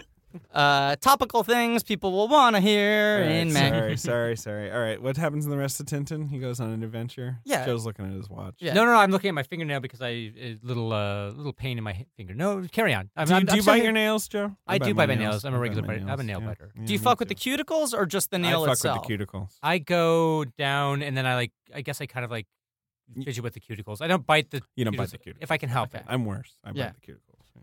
My dad, who's getting a lot of airtime in this episode, like picks at the cuticles only. It's gross. It's gross. Yeah, And he's yet- got bloody hands. He hates Tintin, and he thinks Beauty and the Beast is based off the Broadway show. what an asshole. This is kind of like therapy for you in a way, isn't it? Oh, it's it's, like it's all this is. I love you, Papa. Talking about his jerking off to the Jungle Book and his his. I best didn't. Friend, I was talking Snowy. about wanting to jerk off to the Jungle Book. I Indeed. didn't do it. All right, so uh, Tintin he smells adventure, and sure enough, adventure is on the way because a guy gets shot in his doorstep and uh, says you should go to the Cariboujan. He's got He- his he- blood on he his does hands, the- and he hits the thing in the He- newspaper. It's not very much blood, though. I mean, that just guy got enough, shot. Yeah, like so much. just enough to finger Well, you some think letters. you should just like explode, like blood should just yeah, fly. Every- he should I just believe have this movie was guts rated hanging PG. out. I mean, come it's, on. a, it's a Nickelodeon movie.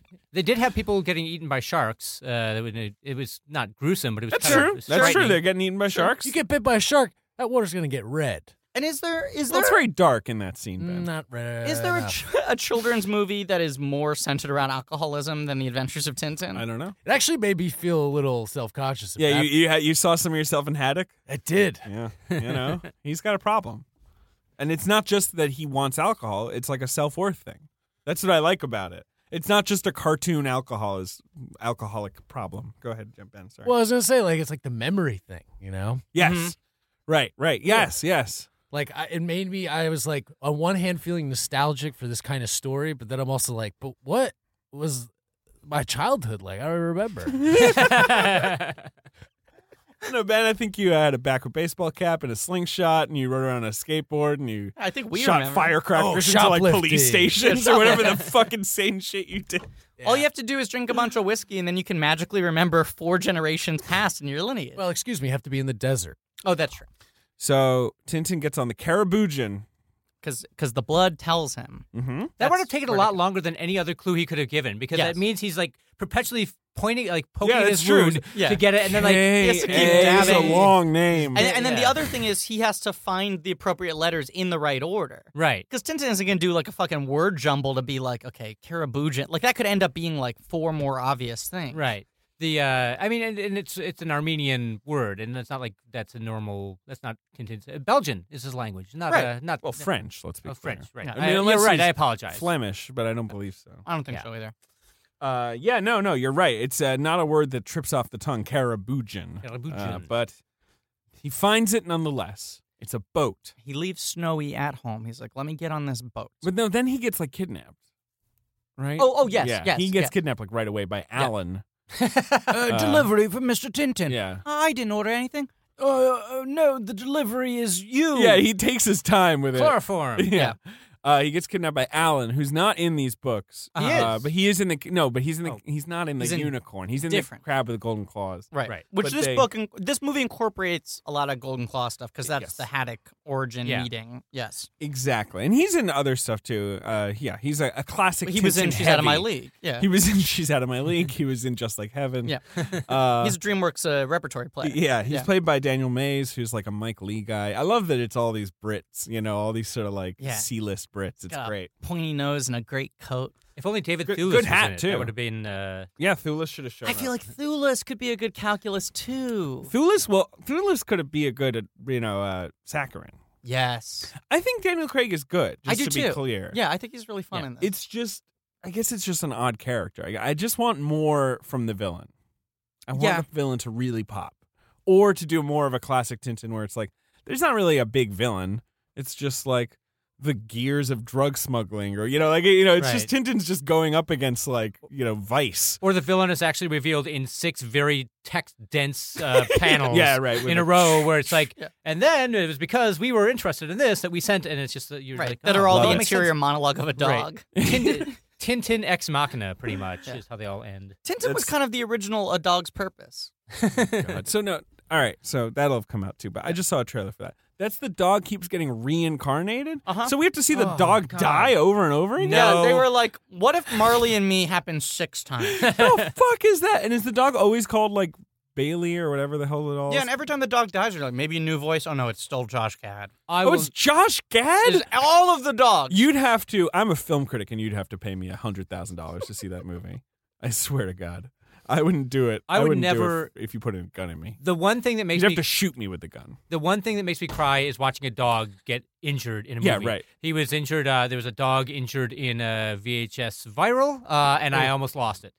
VHS viral. Sorry, is no. that the third VHS? it is. The, it is the I third. don't think I saw that one. I It's saw not- VHS two, Uh, it, it was not very good. Which was- uh, some was called SVHS, wasn't it? they Yes. said it was going to be, but, then, they didn't. didn't. they retitle I, it? I was Yeah. really into it being called Me SVHS. too. I really want to shout out to. Should they do a Betamax? They should do DVD. oh, DVD. That's a little crap. Laserdisc. yeah. but no, and the, uh, God, there was a movie too with uh, Hit clips. Real player.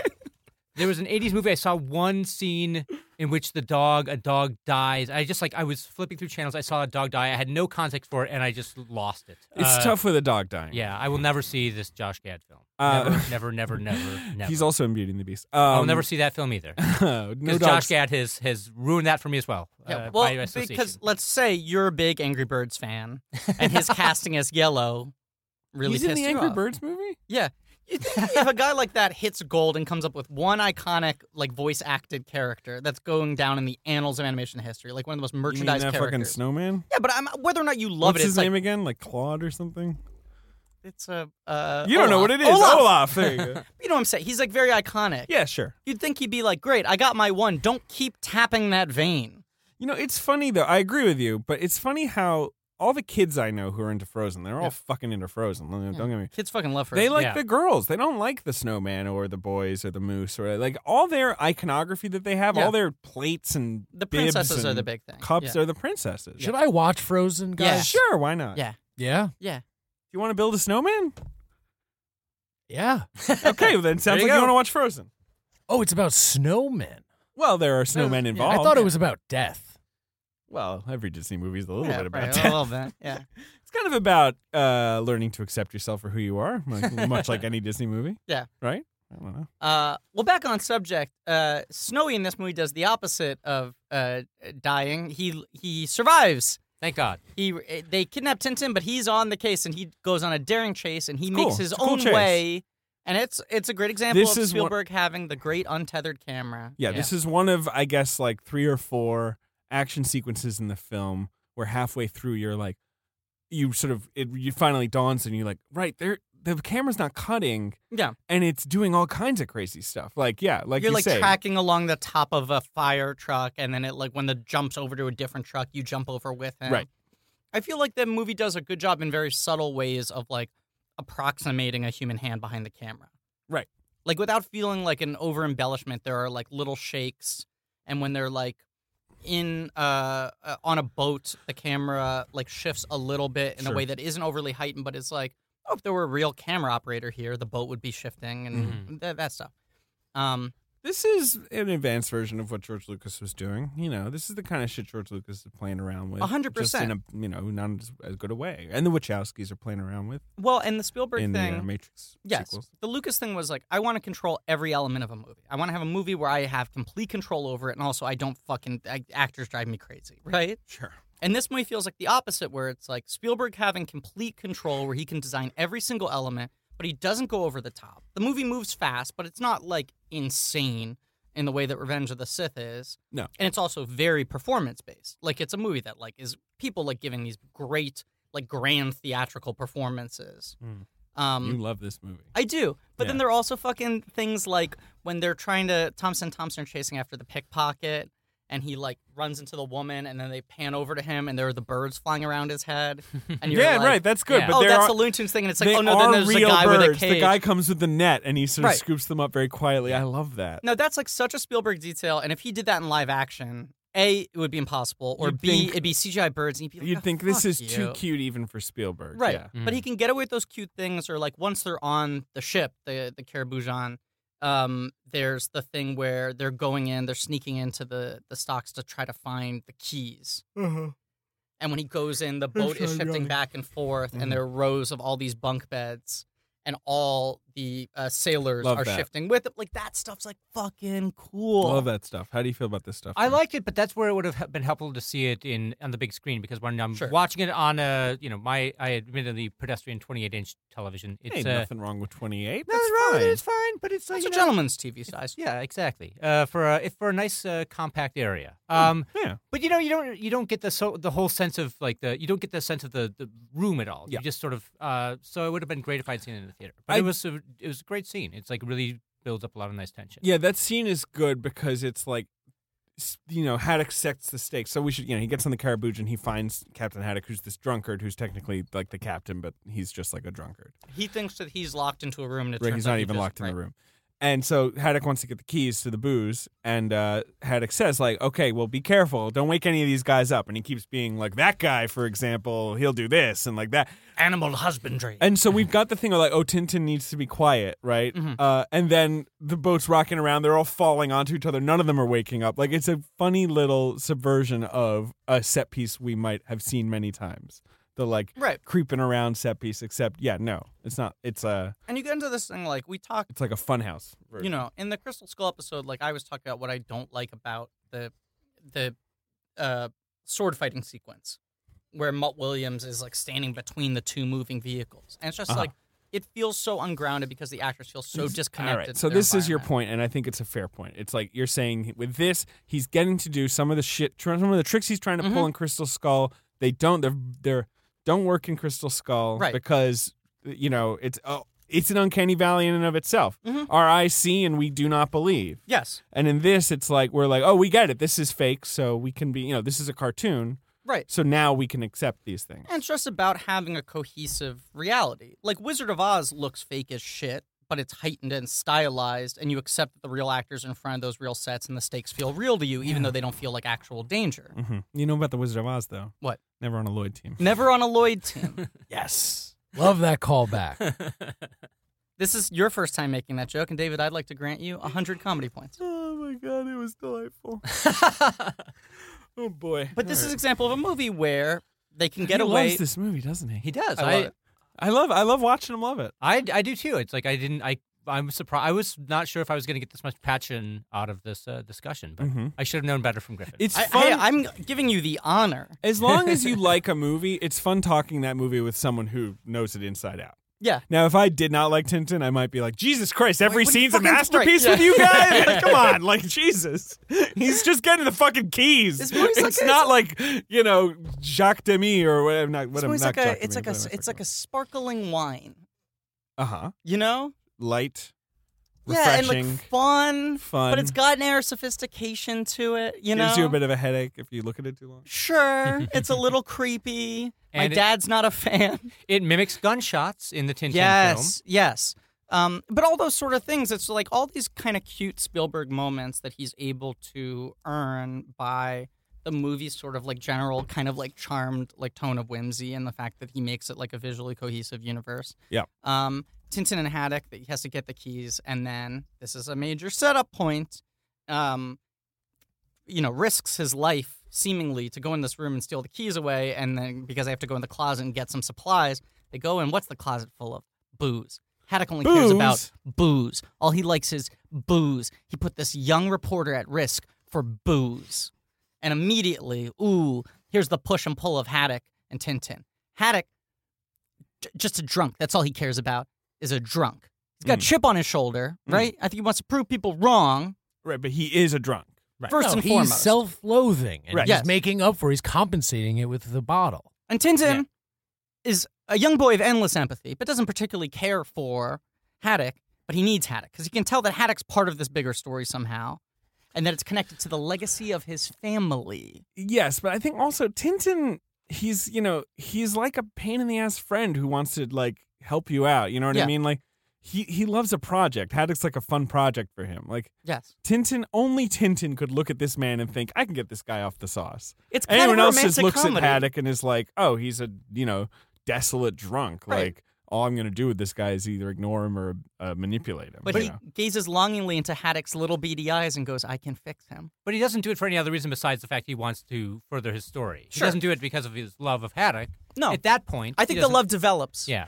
Yeah, it does. And, and Haddock definitely drives Tintin up the wall, and they have one moment where Tintin's, you know, kind of belief in him shatters. Yeah, which I think is well played. I do too, because it's not too big a deal. Mhm. And they get right back together. It's not like they split apart for a while. Yeah. Um, but yeah, Tintin's on board. Right. So Tintin and Haddock escape. They get out in a little lifeboat. Yeah, there's a Daring whole, chase, they give whole chase. crazy fucking fight scene with Yeah. guns going everywhere. They're running up and down stairs. Go ahead, Joe. Good, good use of the camera there because you never know. I mean, it follows him on multiple decks, and you but you Mhm. never feel like it's doing anything impossible. Yes, this movie also, I, I think it has um, really, really good cinematic geography, you know? Yes, except for later in the film, uh, the the crane scene at the end. I thought was, but gets, we'll a get little, into it. gets a little wacky. yeah, yeah. We'll, we'll- but we'll like get to stuff yeah, like the crane that. scene I don't like. You can tell that he's Yeah. not taking shortcuts and the boat is built fully yeah, within totally. that computer. And when you're tracking through these Definitely. rooms, Yeah. it's like, every every room makes sense. Every Yes, the that is layout very is true. totally Yeah. well realized. Which is yeah, that's very true to Tintin. Yeah, Hergé pro was ship. obsessed with. Uh, pro ship, very pro ship. it's not a this movie. Smith ship. No. Let's be clear. It's the Caraboujan. Yeah. Jimmy Smits would be a good Professor Calculus. Ooh, baby. I mean, you're just sort of naming actors in their 40s and 50s who are good. Smith has got to be in his sixties though by now. Yeah, he must be. Jimmy Smith. But he's aging like a fine sparkling wine. Jimmy Smith is 61 years old. That's Wow. that's crazy. Yeah. It's even crazier he's never on Lloyd's team. So, um, Tintin There was there was an and Ellen, Haddock. there's an Ellen Park and Jimmy Smith's movie that just came up. Uh, Switch? which- yeah, it just came up. Uh, I was going through laser discs I own. Uh, Sure. And I was like, oh, there's Switch. I don't know anything about this. And I put it back. And then moments later, Luisa Diaz, who's a comedy producer, tweeted, one of my favorite movies is Switch. I'm like, are you fucking kidding me? Because That's- nobody ever talks I about believe Switch. that That's was how Blake Edwards joined the us. last Uh, Blake Edwards movie. Is it the last perhaps? one? It's it's Jimmy Smits who's No. like a chauvinist pig is reincarnated in Ellen Barkin's body. Really? Yeah. He made um he made Son of the Pink Panther. Oh. that was his Oh. last. That was his That's last. not the one a- with Benini. I believe. Ooh. Never end on Benini. That's what they say about filmographies. Never end on They, Benini. they do say that. Yeah. Um, and that's why Benini is is doomed. uh, Benini is doomed. His last film will have to be a Benini movie. That's- There's no way around it. Well, what if he directs but doesn't act in it? It's still a Benini movie. It's a Roberto Benini picture. Mm. A film by Roberto Benini. You're not wrong. Poor Or Roberto Benigni. Roberto Now I'm Benini. looking at Roberto Benini's. Well, I'm thinking about, recent like, career. he yeah, it's was in that funny. Woody Allen movie. He was really good in that. Yeah. He's a good he was, actor. he was great in Night on Earth. It was, uh, Oh, Yeah. he was very The- charming. back in He's the good day, in Jarmusch. the in the Jarmusch films. Yeah, I would have given him a Best Supporting Actor Griffey for uh, To Rome with Love The, the the award or just a nomination? nomination. Okay. Nomination. Come on, I'm not crazy. Uh, I think that same year I would have given uh, uh, Haddock a Best Supporting Actor. I don't remember when To Rome with Love came out. It probably came out later. Um, uh, Rome with Love's the next year, right? so 12, yeah. yes, yes, that's right. Um, so Tintin and Haddock escape into a lifeboat. Haddock played by Andy Circus. uh, Yeah. To be clear, Really good Jackson in this. alum. Yeah. He is good. Yeah. It's it's the kind of role he he kicks ass at. Yes. Uh, for sure. Yeah. I don't always love Circus, but I, I think he's great in this. uh, he gets to be funnier in this than I feel like he usually does. He often Sure. plays characters that are comedic but are not like are are humorous rather but not comedic. Yeah. This he gets to really make use of like uh, comic timing and line delivery. Mhm. Um, my dad loved Haddock. I'll say this: like once Haddock showed up, my dad Haddock's started laughing a a lot. pretty lovable character. Yeah, he just thought this guy was funny. He liked every time he reached for the bottle. um, they get in the boat and immediately Tintin seeing like, oh fuck, this Haddock guy starts a fire in the boat because he's cold, drinking liquor. Like this is a nightmare. Yeah, and- nightmare. And, this is also, you know, this is the beginning of Haddock realizing, like, God, like, what's happened to me? I don't No. remember the story of the Haddock family. I don't have my boat anymore. I, I'm a, you know, yeah, well, I'm a seaman, but I'm I'm burning the oars of the like lifeboat. Like, what kind of a able seaman does that, Yeah, right? my only friend is some kid with a hair poof. it's uh, you know the comic drunkenness plays off a lot better in the comics though. That is uh, true. because it's like it's it's a lot more funnier when you have a guy like with He's- sort of like drunk He's lines got coming the out of drunk his lines head, like- or like a little spinny circle. yeah, and he's sort of like frozen in like some sort of like obviously off kilter pose. But when it's actually in motion, it seems a little bit more like the stakes are high, and you're just like, oh, that's really kind of sad. He's But- an aggressive man. Right, he is an too. aggressive Yeah, man. Right. Well, that's what I kind of like about this movie is that no, I know what you mean. It's it's weird. it, it, it- it's weird, certainly, Like- but also that like in the comics they're able to play his drunkenness as more of just like a frivolous, like funny Mhm. character detail. And in this, because they were aware that like portraying this character dramatically and spending an hour and a half with him, you're going to get sad about the fact that he's drunk all the time. Without it becoming like flight, this movie does become about like Haddock having to figure out how to fucking like take his life back. Yeah. You know? like they make his alcoholism a problem rather than just like, oh yeah, that's Haddock. He's the drunk. the uh, but back on track. Mhm. Mm-hmm. Uh, he uh, their uh, their oars are on fire. Yes. Haddock is like, oh, what have I done? Uh, then all of a sudden, their uh, the boat is upside down. They've uh, extinguished the fire, and they spot a plane in the distance. They're rescued, or are they? Uh, uh, uh, uh. oh, They're shooting at cool him. yellow plane. Yeah. Very uh English patient. Tintin pulls out his gun. Bad news. We only have one bullet. What's the good news? We have one bullet. Yeah, it's sort of a Cool. yeah. He's he's rarely Yeah. cool, but this is a line where he's suddenly like, "I'm gonna be cool." Tintin's my boy. Shoots that plane out of the air. in a way, uh, but it, he shoots it in a way that's e, easy to repair the plane Yes. later, which is even better. Right. He just yeah, that's true. He causes engine trouble that is fixable. And then Haddock's like, "Can you fly this?" And he's like, "Yeah, I trained to be a pilot." Tintin's gotten a lot done for like a 16 year old. Uh, Tintin. He's Shoots Tintin the seems to have gone plane. to like four They fly the vocational plane. schools. Right, Yeah. but I mean, the Yeah. joke is he's like, yeah, I know how to fly a plane, and Yeah. you're like, he doesn't really, but I- he I figured he's interviewed a good at pilot, everything. yeah. they get in the plane. They identify, oh boy, here's some like medical alcohol. This this keeps happening. This- Very, yeah. this very is high something grade. that is if even like because there's moments in this movie that are more cartoonish than the cartoon. yes, Like at no time in the cartoon does Haddock burp alcohol into a plane's f- fuel. Like uh, Fuselage. yeah, to Well- make it go. but that's charming. I basically was- agree. It just you couldn't pull that off. It's No, just funny no, that you you couldn't put that off in the book. that's very Yeah. that's very Spielbergy, and it gets into the like the Funhouse Spielberg of like Yeah. what are like exciting Rube Goldberg contraptions I can Right. set up. If this guy's drunk and the plane is running out, then what do you do? He breathes in the plane.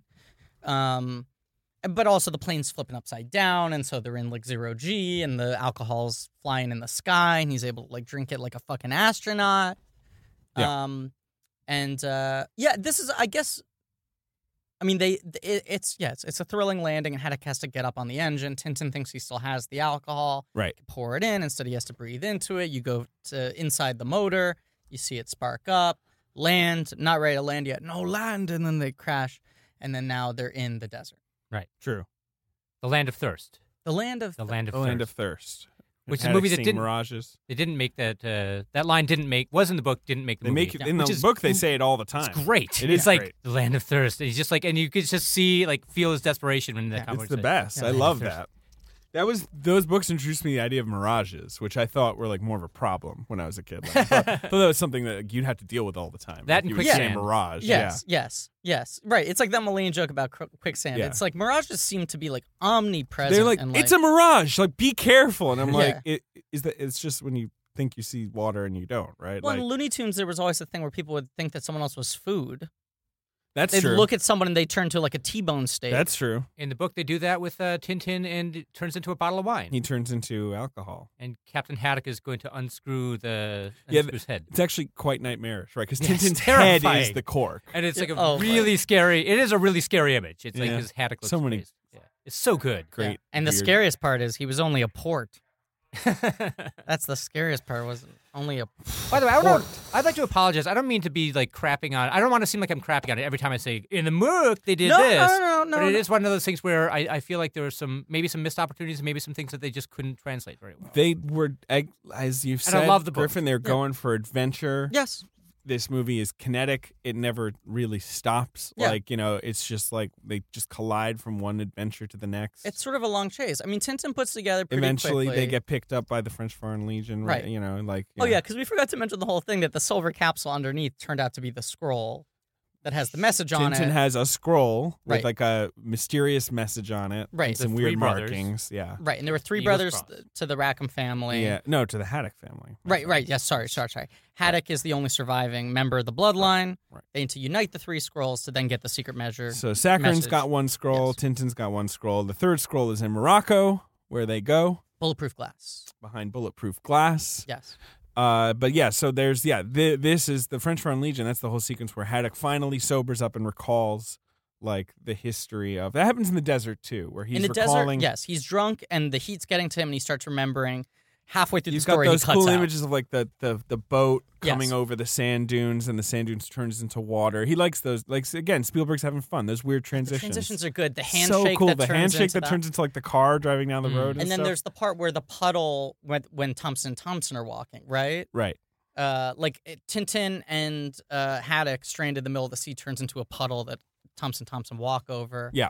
That stuff's fun. It's just Spielberg having I- fun look, with the I think cinematic it's language. Great. I think it's great. I love the boat, the the the, the pirate shit, Pirate ship's uh, where the Fucking boats are like awesome. tangled Yeah. together, Yeah, and like yeah. that's great action. I don't know. It is, and it I feel like I'm seems. trying to win Joe over. no, I, I agree with that. I mean, that was actually a really compelling thing with the the two masts were Yes, they're intertwined. tangled. You couldn't, and then it's like it actually seemed viable. It was not. It was cartoony enough to seem exciting and viable enough to seem like to, you could believe it. and Right. scary. I mean, like the flames and the boats Yeah. are both sideways. You see people falling. They're off. running up the mast and you- Yeah. like to to get on board the other ship. It was yeah, it was kind of it was that was scary. The Yeah. the sea stuff It's like was upsetting. Actually, It's yeah. got real weight to it. And Yeah. then yeah, then like Haddock halfway through the story, Peter's out. I can't remember the rest of it. Right. But then he completes it. They get him to a hospital. Yeah. He's drinking water. He's like, what the fuck is this thing? They're like, water. Ha ha ha Great bit. ha. really good bit. Haddock gets 10 comedy points. So the nurse is like, oh, Mr. Haddock, 10 comedy points.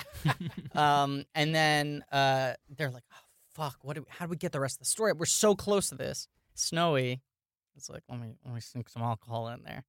Snowy gives him some really high grade medicinal alcohol. Yeah. And Haddock freaks out, thinks he's on the ship currently. Yeah. And there's a fun sequence. Fun. Yeah. When Haddock is like fighting everyone like they're pirates and that's they're right trying from to like the, that's right from the right. books, Yeah. They they can't stop him Mhm. because they need and to get the rest Tintin of the is- story. is trying to coax the story out of him. right. Talk him through it. There's the nice moment where he's like, "I need more drink," and then he's like, "But then you remember." Yes. Tintin yes. narrates the story to him to remind him he doesn't need to. He's right, like he's raising the the bottle of rum It's to his right out of lips, the and then he decides that he's not Yeah. going to. Yeah, Finishes Now, the story. I will Yeah. say this Yes. about the drinking, like like sort of like inducing his flashback or whatever. Uh-huh. I feel like it missed out on using Inagata Davida. Yes, that is a very good point, Ben. That is a very good point. If I had one complaint with this movie, that is the one I would throw out. Great. Uh, Stevie, if you're listening, I don't know, maybe do a special edition with that one change. I would love Stevie to be listening. Yeah, me too. Um, so now Tintin puts together the missing piece. Red Rackham was Saccharin's great ancestor.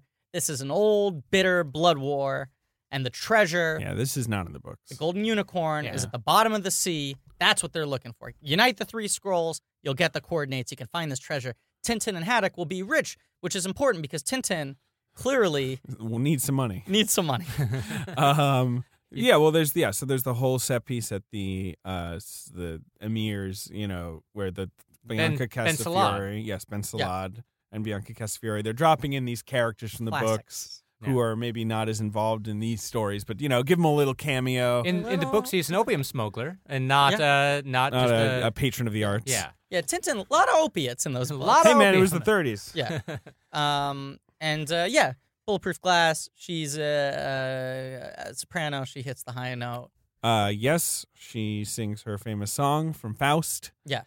uh she breaks the glass and every all the glass that's a good scene i like that But even before that, Haddock, it's hurting his ears yeah for whatever reason because he's got like dog hearing. Mm. i don't know So he runs out Makes sense to me. to get out of the room and he runs into the other two guys. He figures it out, right? Uh-huh. The scroll. And then the the uh, the two guys are coming after him. yeah. He gets out of his bottle to take a swig. Oh, the, right. The, the scroll almost flies away. He puts down the bottle, grabs the. That's Right. the moment which I really like. I agree. I, I like that he has his little uh, unseen like moment of pers- personal victory here. Right. But Yeah. then immediately it's flipped back on him because the two guys come after him. Yeah, yeah, yeah, yeah. Um, they Yeah, hit him with the Tintin bottle. thinks so. He went for the bottle, and you know, Oh, I over can the smell scroll. it on I can you. smell it on Yeah. him. So now Haddock really wants to prove to Tintin. Well, then we kick off the final. No, not the final. The penultimate and best set piece. Yes. That this is incredible. The, This the is car like- chase in the jeep. Right. Haddock's got the bazooka and he blows up the hotel behind him. So the Right. hotel like starts careening down the street with them. And like the hotel is like on top of a tank. so it's Hinton- like a vehicle. right. Yeah. Tintin's on the motorcycle. They're not in a jeep. What am I talking? It's in the motorcycle with the Motorcycle with a sidecar, sidecar. Right. And Haddock's in they're- a dress. There- yes, and like Yeah. there's the whole thing where the motorcycle comes apart and Tintin like goes down the clothesline with one of the handlebars, yeah. wheels and the ah, But it's and like it's an unbroken shot. It's unbroken shot, and it's like three scrolls. That's all you gotta do is get three scrolls. So you're just keeping track of all these characters, and it'll move perspective throughout the sequence.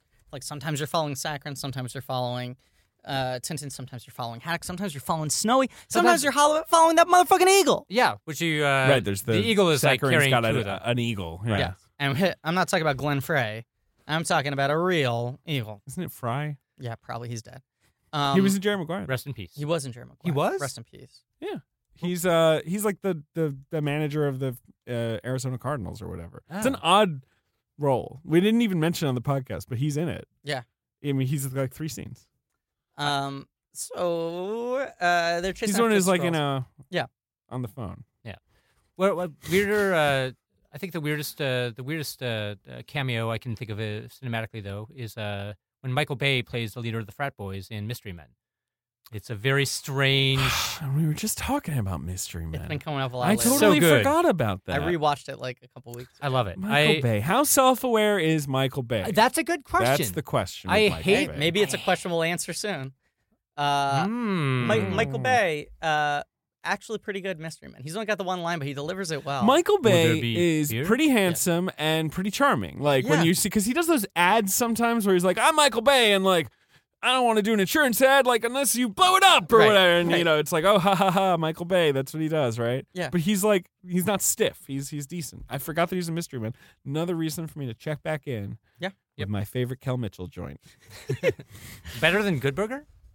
Yes. Whoa. Yes. It I is also better love- than Good Burger. I also love Good Burger. Yeah, better than Clifford's Big Movie. I have not seen Clifford's Big Movie. Okay, well, Cal Mitchell's the voice in that. Kel Mitchell is uh, Kel Mitchell. he's, he's a Uh, bummer. that one. Kel Mitchell. Well, let's not go down this corridor. Jesus. Oof. It's Clifford's really big movie. Okay, I mean some props for He played T Bone. yeah.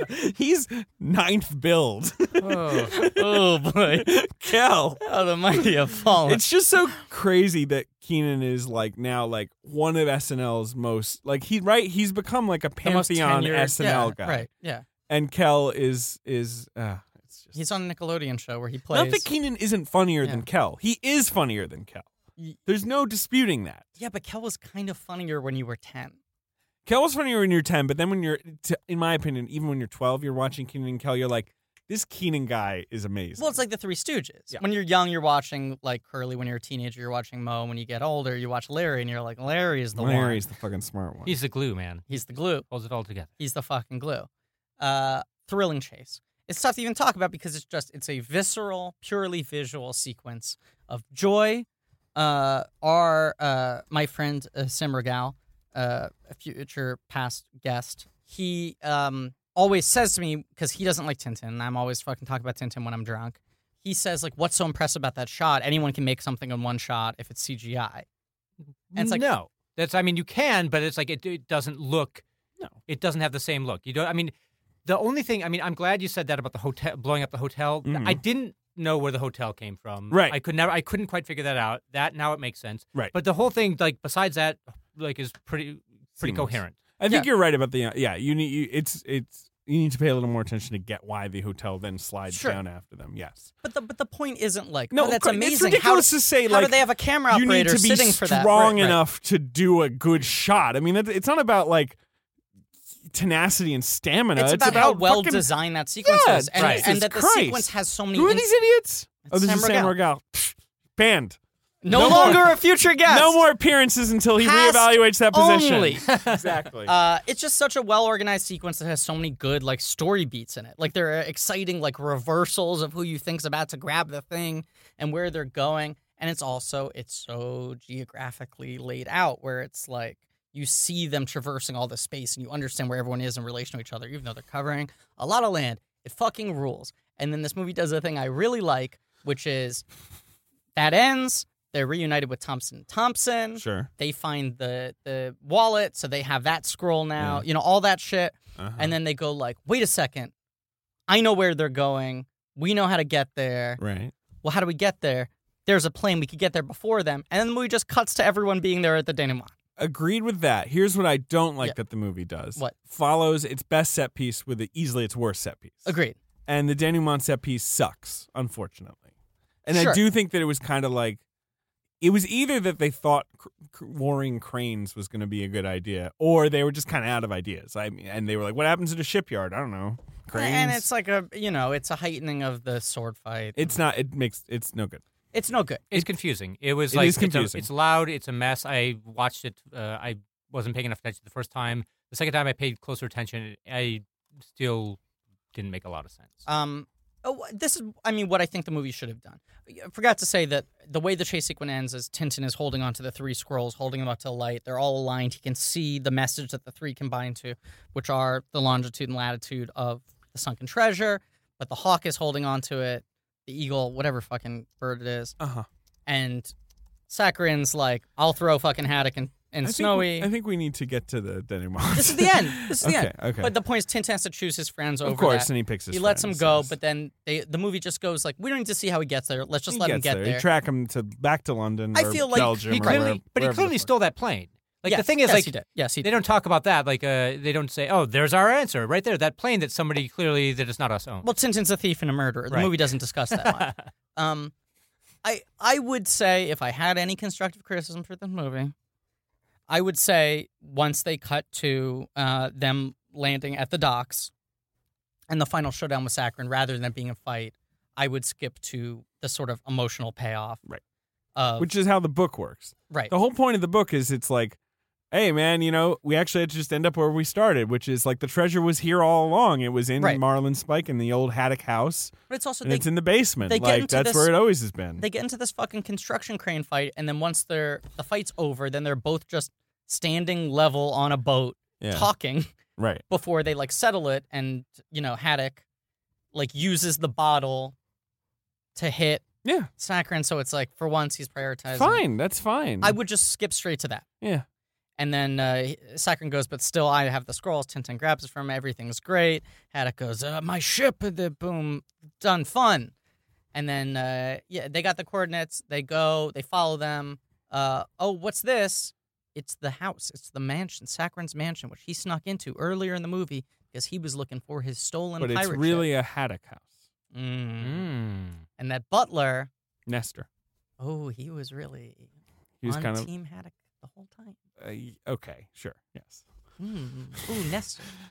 Something they set up 45 seconds earlier when he says, well, You, don't really pay, me, at anything. all. Yeah. All right. Anyway, They go down. They, you know. I I already explained it. They First get of the all, treasure. They get the treasure. I like the They get idea that Haddock, you know, knows what button to push on the globe because he's a, a good naval man who gets that that's not an island, that must be a button.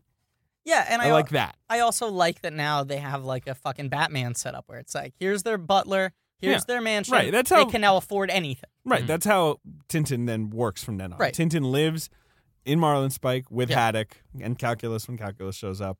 And yeah, it's like, they have a lot I- of pillow fights. yeah, Yes. right. What do they do? I don't know. They have money. Don't worry about it. You know, like Yeah. it's fine. That's no. Oh, sorry. I Let's kicked you. continue living in our asexual universe and chasing uh, adventure. Right. No one in Tintin is ever sexual except Calculus has a crush on Castafiore. That's the only like romance that ever plays out in Tintin. Calculus's Wikipedia page makes a point of noting Right. that he's the only sexual character in the entire that's, Tintin that's universe. pretty funny. That's, of either gender. I guess with Castafiore, she always has like suitors, but they're not really like uh, you know romantic interests. No, no. They make, but uh, in the in the movie, they actually she insinuates that she and uh and Saccharin are boning. Yeah, there's also that scene where she fucks Snowy, which is weird. No, but it, I mean, she does say like uh, Yes. we have. A, he's a very passionate Yeah, uh, that's right. patron of the arts. No, and thank it's just you. like you're just like There's some whoa. eyebrow wiggling. How do they have? How do they have the time for that? Like what? I mean, I don't know. It doesn't matter. Um, They had the time. They had some off-screen sex. they Good did for it. them. Yeah, Craig and Maybe- whoever plays uh, maybe he's her, only a minute Kim man, Stengel. You know? Yeah. Yeah, he might be a one minute man. Yeah, One Minute Man. Uh, So that's the Adventures of Tintin, the greatest film ever made. yeah. There, it's a good movie. Uh, they're set. It's an you can ambitious see movie Griffin for right sure. now. He's got the mic in his lap, and he's just crouched over like a dumb baby. Number one on my sight and sound list. I think Tintin's great. Yeah. I- Do you? I mean, I, I guess I'm trying. I, You're at a trying certain- to win me over. Right. At a certain point, if you watch a movie enough times, Yeah. you almost it's almost like did I do I even think this is a great movie, capital G, capital M, or is it just one of my favorite movies? Yeah. And I don't know where you fall in this regard. Like, if you made a top ten of 2011, would Tintin be number one, or would it be? No, it wouldn't. No, honestly, if we're being honest here, it was in my 10. It wasn't number one. I think 2011 Master was my number one. uh, I'm trying to. I'm just looking at some of the movies. Uh, you've got The Master. Of I think course, The Master as was you my number said. one. I think Moneyball was number two. Uh, no, wait, no, The Master's 2012. Oh, my really? friend. Yeah. So in that's right. 2011, I don't I don't know what my number one was. It wasn't Tintin. I'll be you honest got, with you. It you got wasn't Tintin. Margaret. So that was my oh, number Margaret one. was my number. That's my number got one of the decade. Tree right. of Life is a movie from that year. Below Tintin Moneyball, for me. Moneyball was above. uh, Tinker Tailor Soldier Spy, So Margaret would have been my number one. Hugo. Moneyball would have been my number two. I don't like Hugo. Drive, Melancholia, Those films probably would have been in my 10 below Tintin. Martha Marcy May Marlene. Is a film I like a lot. Good movie. W- was probably number four or five. Shame. Tintin was maybe my three or four. That's good. Good So movie. Mm-hmm. you like it a Pretty lot. high. Yeah. Do you want to hear about the box office game? Uh, yeah. Good. I guess we won't do it for Warhorse. Oh yeah, this is gonna have to cover it for both. Yeah, Oh, this will be it wow. because Warhorse uh, opens at number seven Okay. with fourteen point five million dollars, and eventually Good, we will discuss. good horse movie. Good Yes, on a yeah. horse good, movie. Good money for a horse. It eventually grosses seventy nine million. Tintin, ends Tintin up making opens number 76. five, Yeah. fifteen million dollars, makes seventy-seven million. Okay.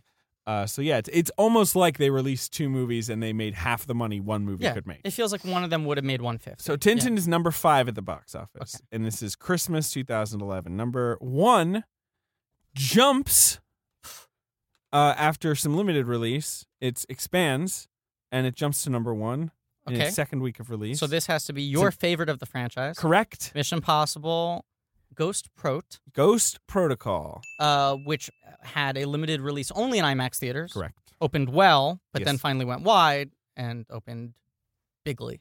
It opened bigly. It's made $76 million at this point On route to Uh, 220.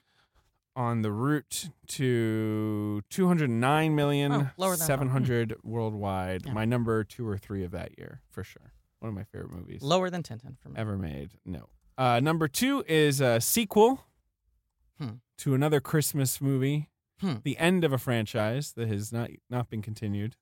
Little Fockers. No, Really? I was so confident on that you were swing. very confident. that was 2010. Okay. I think you might be right. Yes. 2011 Christmas franchise has not been continued. No, it's the second in a two film series. And did people feel like it was maybe going to keep going? Mm, I don't think so. The the passion wasn't there. The movie makes 186 domestic, Cool. 545 worldwide. There's no reason not to make another one. Live action or animated? Live action. Is it a family movie? Mm, not really. It's like Not an really. action movie, oh, kind oh, of. oh, oh, oh, oh. I was thinking too literally when you said Christmas movie. You mean it was Yeah, just it's a, a not- Christmas franchise? Yeah. Yes, it's Sherlock Holmes' Game of Shadows. Correct. Okay. Number three is a movie. you Yeah, talk weird about that they all the haven't time. made a third one of that. I think Downey Jr. is just busy and Yeah. doesn't want to do it. Uh, with the third one is a movie you talk about way too much on this podcast. I don't think you've seen it. I haven't. No. It is called he knows what it is. yeah. Alvan Yeah. et le Chipmunk Uh Uh-huh. huh. Shipwreck. Great. Yep. Uh, it's made 56 million in two weeks. It will make 133 domestic. And you were right. I have not seen it. Is that the one that's not Walt Becker? Yeah, that's the one directed by Mike Mitchell, who did uh, Sky High.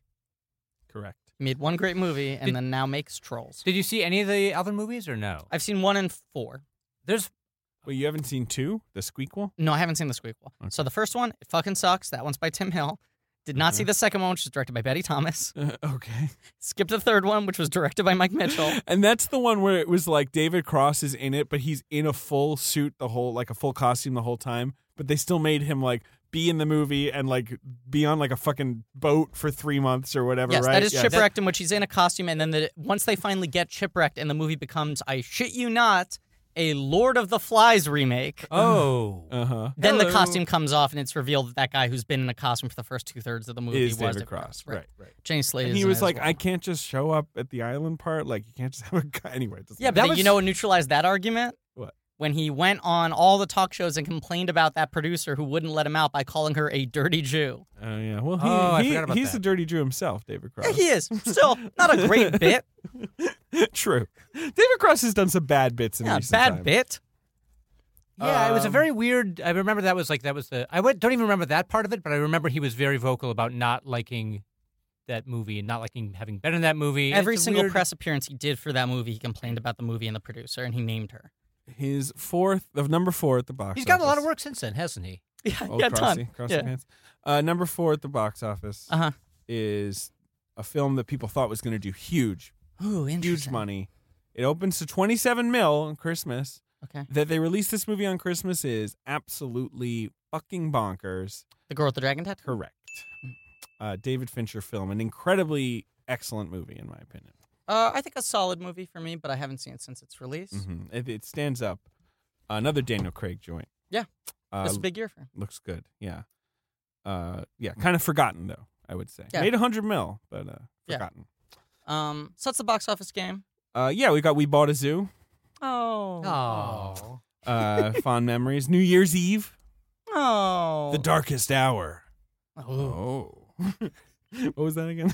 I think that was uh, some disaster. kids in movie. Russia and aliens attack or something. Cool. The Descendants Yeah, with uh Clunes. yeah. Oh, a movie people still talk about a lot. It won an Oscar for best writing. Yes, and we all quote the lines from that screenplay that we love. Remember when his wife dies? They teach it in film schools. this is largely the most forgot the f- most forgettable box office so It's a far. fairly It's a There's like weird- one or two yeah. rememberable You know- ones, and it's like mostly disposable. It's a weird time Weird. where, yeah, it's before studios are just like, you know what? We just we just fucking make superhero movies. We're That's not it." making any money. we don't know what to do anymore. yeah. What was the Muppets that the year? Muppets is number eleven. Okay. Hugo is number twelve. You don't like Hugo, by the way? That's pretty Hmm. rude. Ah, you should watch Hugo again. Eh. Uh, young adult.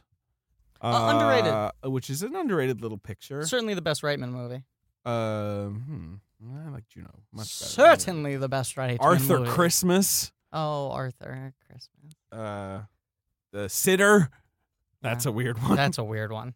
Don Two. What the hell is that? That must be Yeah, that's. I think that's a Bollywood. a Bollywood movie. movie. It is. Yes. Um, in summation, I think Tintin's fun. He's a cool guy. I like his sweaters. I'm probably gonna be Tintin for Halloween next year. sure. Be Tintin. Uh, I what- love Tintin, and watch it- I think this is good. but I'll say this: like watching this movie, you know, last week we uh, talked about Crystal Skull, both last week in terms of release and last week in terms of when we recorded. Yep. And uh, you know, I I thought I was going to be the one defending the movie, and it ended up that uh, you and Richard, especially Richard David Ehrlich, Hmm. uh, both defend that movie even more than I do. Which movie?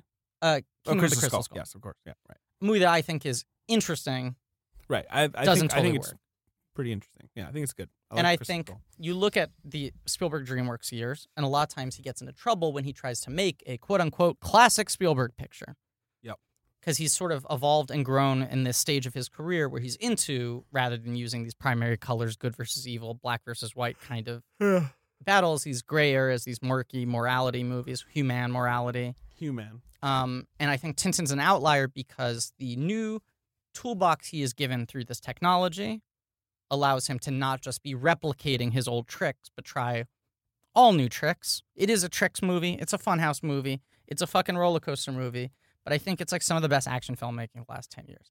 And I also I just I like I like Tintin. I like these characters. I like the movie so simple, straightforward, sincere, and exciting. Go to your local library and check out some of the books. Uh, Tintin. Yeah. Uh, uh, uh, Crab with the Golden Claws. Yeah. That's uh, a good one to start with that's if a you good- want to do that. Yeah. Uh, I It's the li- first Haddock. I like the adventure. moon ones. There are some fun Moon fucking ones are great. Stay, Tintin space adventures. stay away from Belgian, uh, or ra- rather, uh, Tintin in the Congo. Yep. Not the good one to go to. Yeah, that one I believe is harder to find for very good reasons. Yeah. Um, but yeah, no. Written in the once- 30s. Once you get to Cigars of the Pharaoh, which to me is the first like proper Tintin adventure, that's Yeah.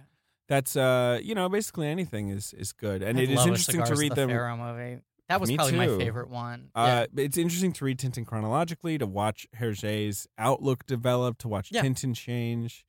Uh, I think the last few Tintin books are just absolutely incredible. Like He- I think he researched Very- as time went on. he- Like yeah, the he- first yeah, ones he he, would- didn't research, and then as time went on, he researched very diligently. he'd be mu- every more culture- thorough. yeah. Yeah. and he'd mess with his own formula, very formally adventurous, like the Castafiore Emerald, which is the one where like Yeah. nothing happens. You know, it's just it's all set at Marlin Spike, Mhm. and there's no plot or villain.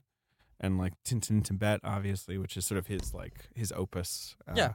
which is a very humane and very like sad work. Yeah, I He's mean, brilliant. look, I like the Tintin oeuvre Yeah. Mm-hmm. more than I like this Tintin movie. I think the books are still the best Tintin thing, They're incredible. far and away, right? By by several miles.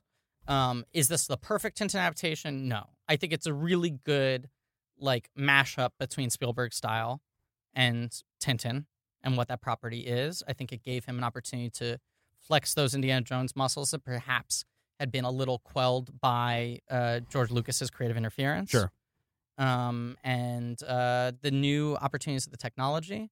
But definitely read read uh, read the fucking books. And also, hey, Steve, make a new Tintin movie. Or, Or Peter. Peter. Jackson. Are you cool with Peter Jackson making one? Yeah, totally fine with that. I think he's another filmmaker who would probably be he would be better if he worked in pure CGI right now. What I really liked about this Yeah, movie. maybe. Did you guys watch the bonus features at all? No, no, I'd Yeah. like to. I what I liked about it is that you're uh, you know watching it and Spielberg, who I'd figure would be jaded at this point in his career, comes off as just completely. He loves Tintin. He Yeah. loves what he's doing. He's so enthusiastic about this. And meanwhile, Peter Jackson seems almost kind of blasé. Like he's the guy Yes. that like you're used to seeing like freak out about things. True. And he's just like. So, I think something happened to Peter Jackson, man. I think something wrecked him. King like, Kong, I think, because he Yeah. he had so much hung on that. and right, it he was really not- wanted to make that. Well, I heard was Beauty killed the beast, but I, I don't know if that certainly was what killed him. I mean, we have to stop talking. I now. think King uh, King Kong killed his spirits. Um, uh, yeah, or you know what? Hey, fucking Joe Cornish, Edgar Wright, both great filmmakers who would make a great Tintin movie. Edgar Wright making one of these would be a goddamn delight. Yeah. that'd be great. Or Joe, Joe Cornish. Have Joe Cornish make a fucking movie. Yeah. Attack the Block's great. Talk about 2011. Oh, geez, yeah, That's an Attack the Block. yes. 2011. What the? f- Oh my god, I'm going crazy. So note to Uh, Hollywood: my brain's let Joe misfiring. Cornish make a movie. Yeah, Note let Joe two, Garden make a movie if he wants. Let Joe Garden make a movie. You're I'll- okay? I'll, I'll, tweet. Yeah, I'm fine. I'll tweet at them if I want to. If I really want to make a move, I'll just tweet incessantly at them until they Change tweet. your, your Twitter username to future Tintin director. How was it to be on Blank Check Joe? It was great Uh, from a fan. Well, I have a, a- Can I ask just like before we wrap up? Absolutely. Yeah, Uh, yeah, I just yeah. want to ask a couple questions just uh, from the fans' perspective. Sure. Uh, David. Yeah. You are.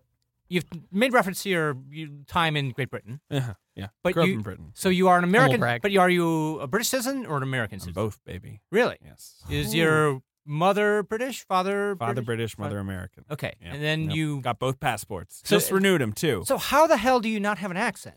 Had an accent. These are questions that are often asked to me when Okay, people meet me. good. Had an accent, uh, a little bit of an accent when I when I lived in Britain. Had sort of a I call it a I, I, I always say that I sounded like Madonna. You know, I sort of sounded like an American, kind of maybe putting on a bit of a the British Mark accent. Ronson. Yes. Yeah.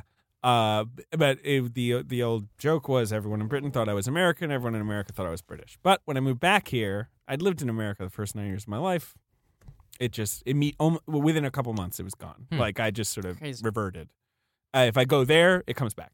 You know, it's it's my environment. I react to it. It's good to know. And it's not just my accent, but if I go to Britain, like all these idioms, these sort of ways of speaking, like just the whole rhythm of the language is different there, and it, in ways that I'm not picking up on. But like, if my girlfriend comes with me, she's like, "You're, you know, you're talking different. Like, you know, it's weird." I say if I go to, I didn't live uh, in Springfield, Illinois, but it's like, and it's Springfield, Illinois is not the South, but I spent a lot no, of time but there. Uh, it's yeah, yeah. I find that when I go back there or to the South, I start saying y'all Mm-hmm. uh, without even being aware. It's this. It's these things. It's it's, Yeah. it's exactly that kind of stuff. You dro- in England, you drop articles. You say I'm going to hospital or whatever. You know, it's like you, you- there's all kinds of shit like that. That I mean, obviously you know the obvious things, but like there's Yeah. all these less obvious things that are also just baked into the language. It's very funny.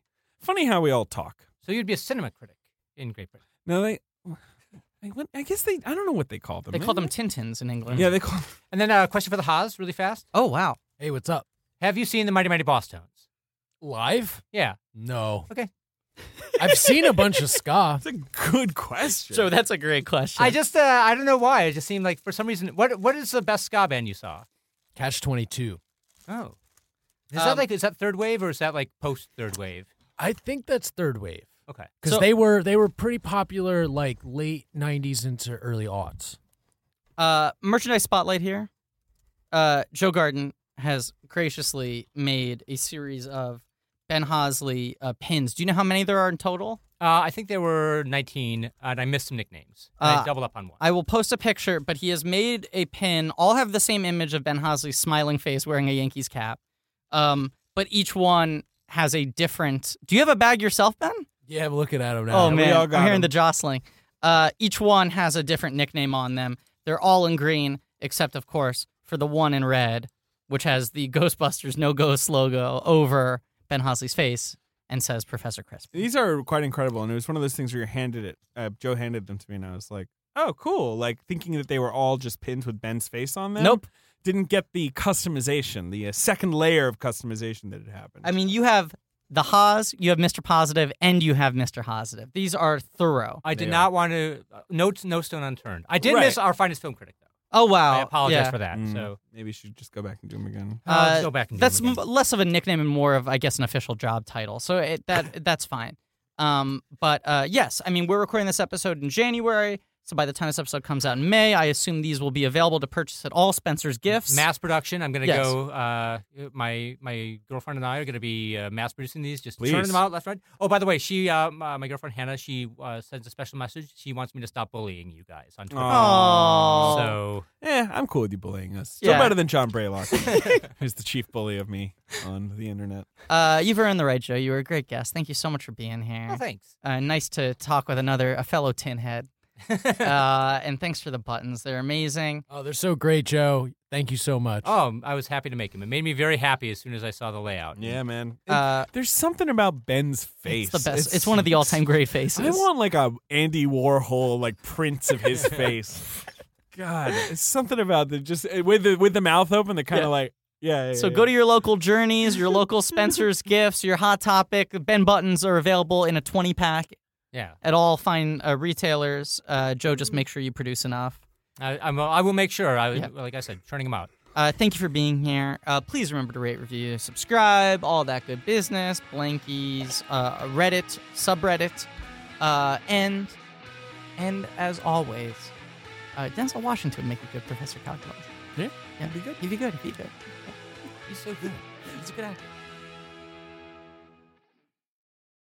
Do you feel like you have a good Haddock impression? Uh, not really. I don't want to set you up. Please don't make me. What do you? It's wanna more do? about I'm gonna say the line, but then there's a Haddock response, Uh-huh. which is good. But maybe I'll try to do both. Wh- what is the line? I I mean, can't because this is not a. a I mean, this is not a movie. Oh, Rackham. Red Rackham. It's un- unquenchable, Tintin. Uh-huh. That's the last line of the movie. Yeah. That's why I'm saying it would feel weird if I say the second to last line, then the last line is. Yeah, Eh, you do both of them. I'm not. I'm not. I'm not uh, limbered up here. Okay, ready? Yep. Everyone's ready. We're ready. There's a clue to another treasure. How's your thirst for adventure? Fuck, I fucked it up. Were you gonna do thirst for podcast? Yeah, of course. Okay. Okay, let's try it again. You're too into Tintin. I'm too into Tintin. I've been wanting to play Tintin my entire life. Okay, ready? Yeah, you would have been. Would have been. Could be. Okay. In tutu? Tintin tutu? Mm-mm. you're you're happy with that. Tintu? Tutu? All right, go ahead. This has been a UCB comedy production. Check out our other shows on the UCB Comedy Podcast Network.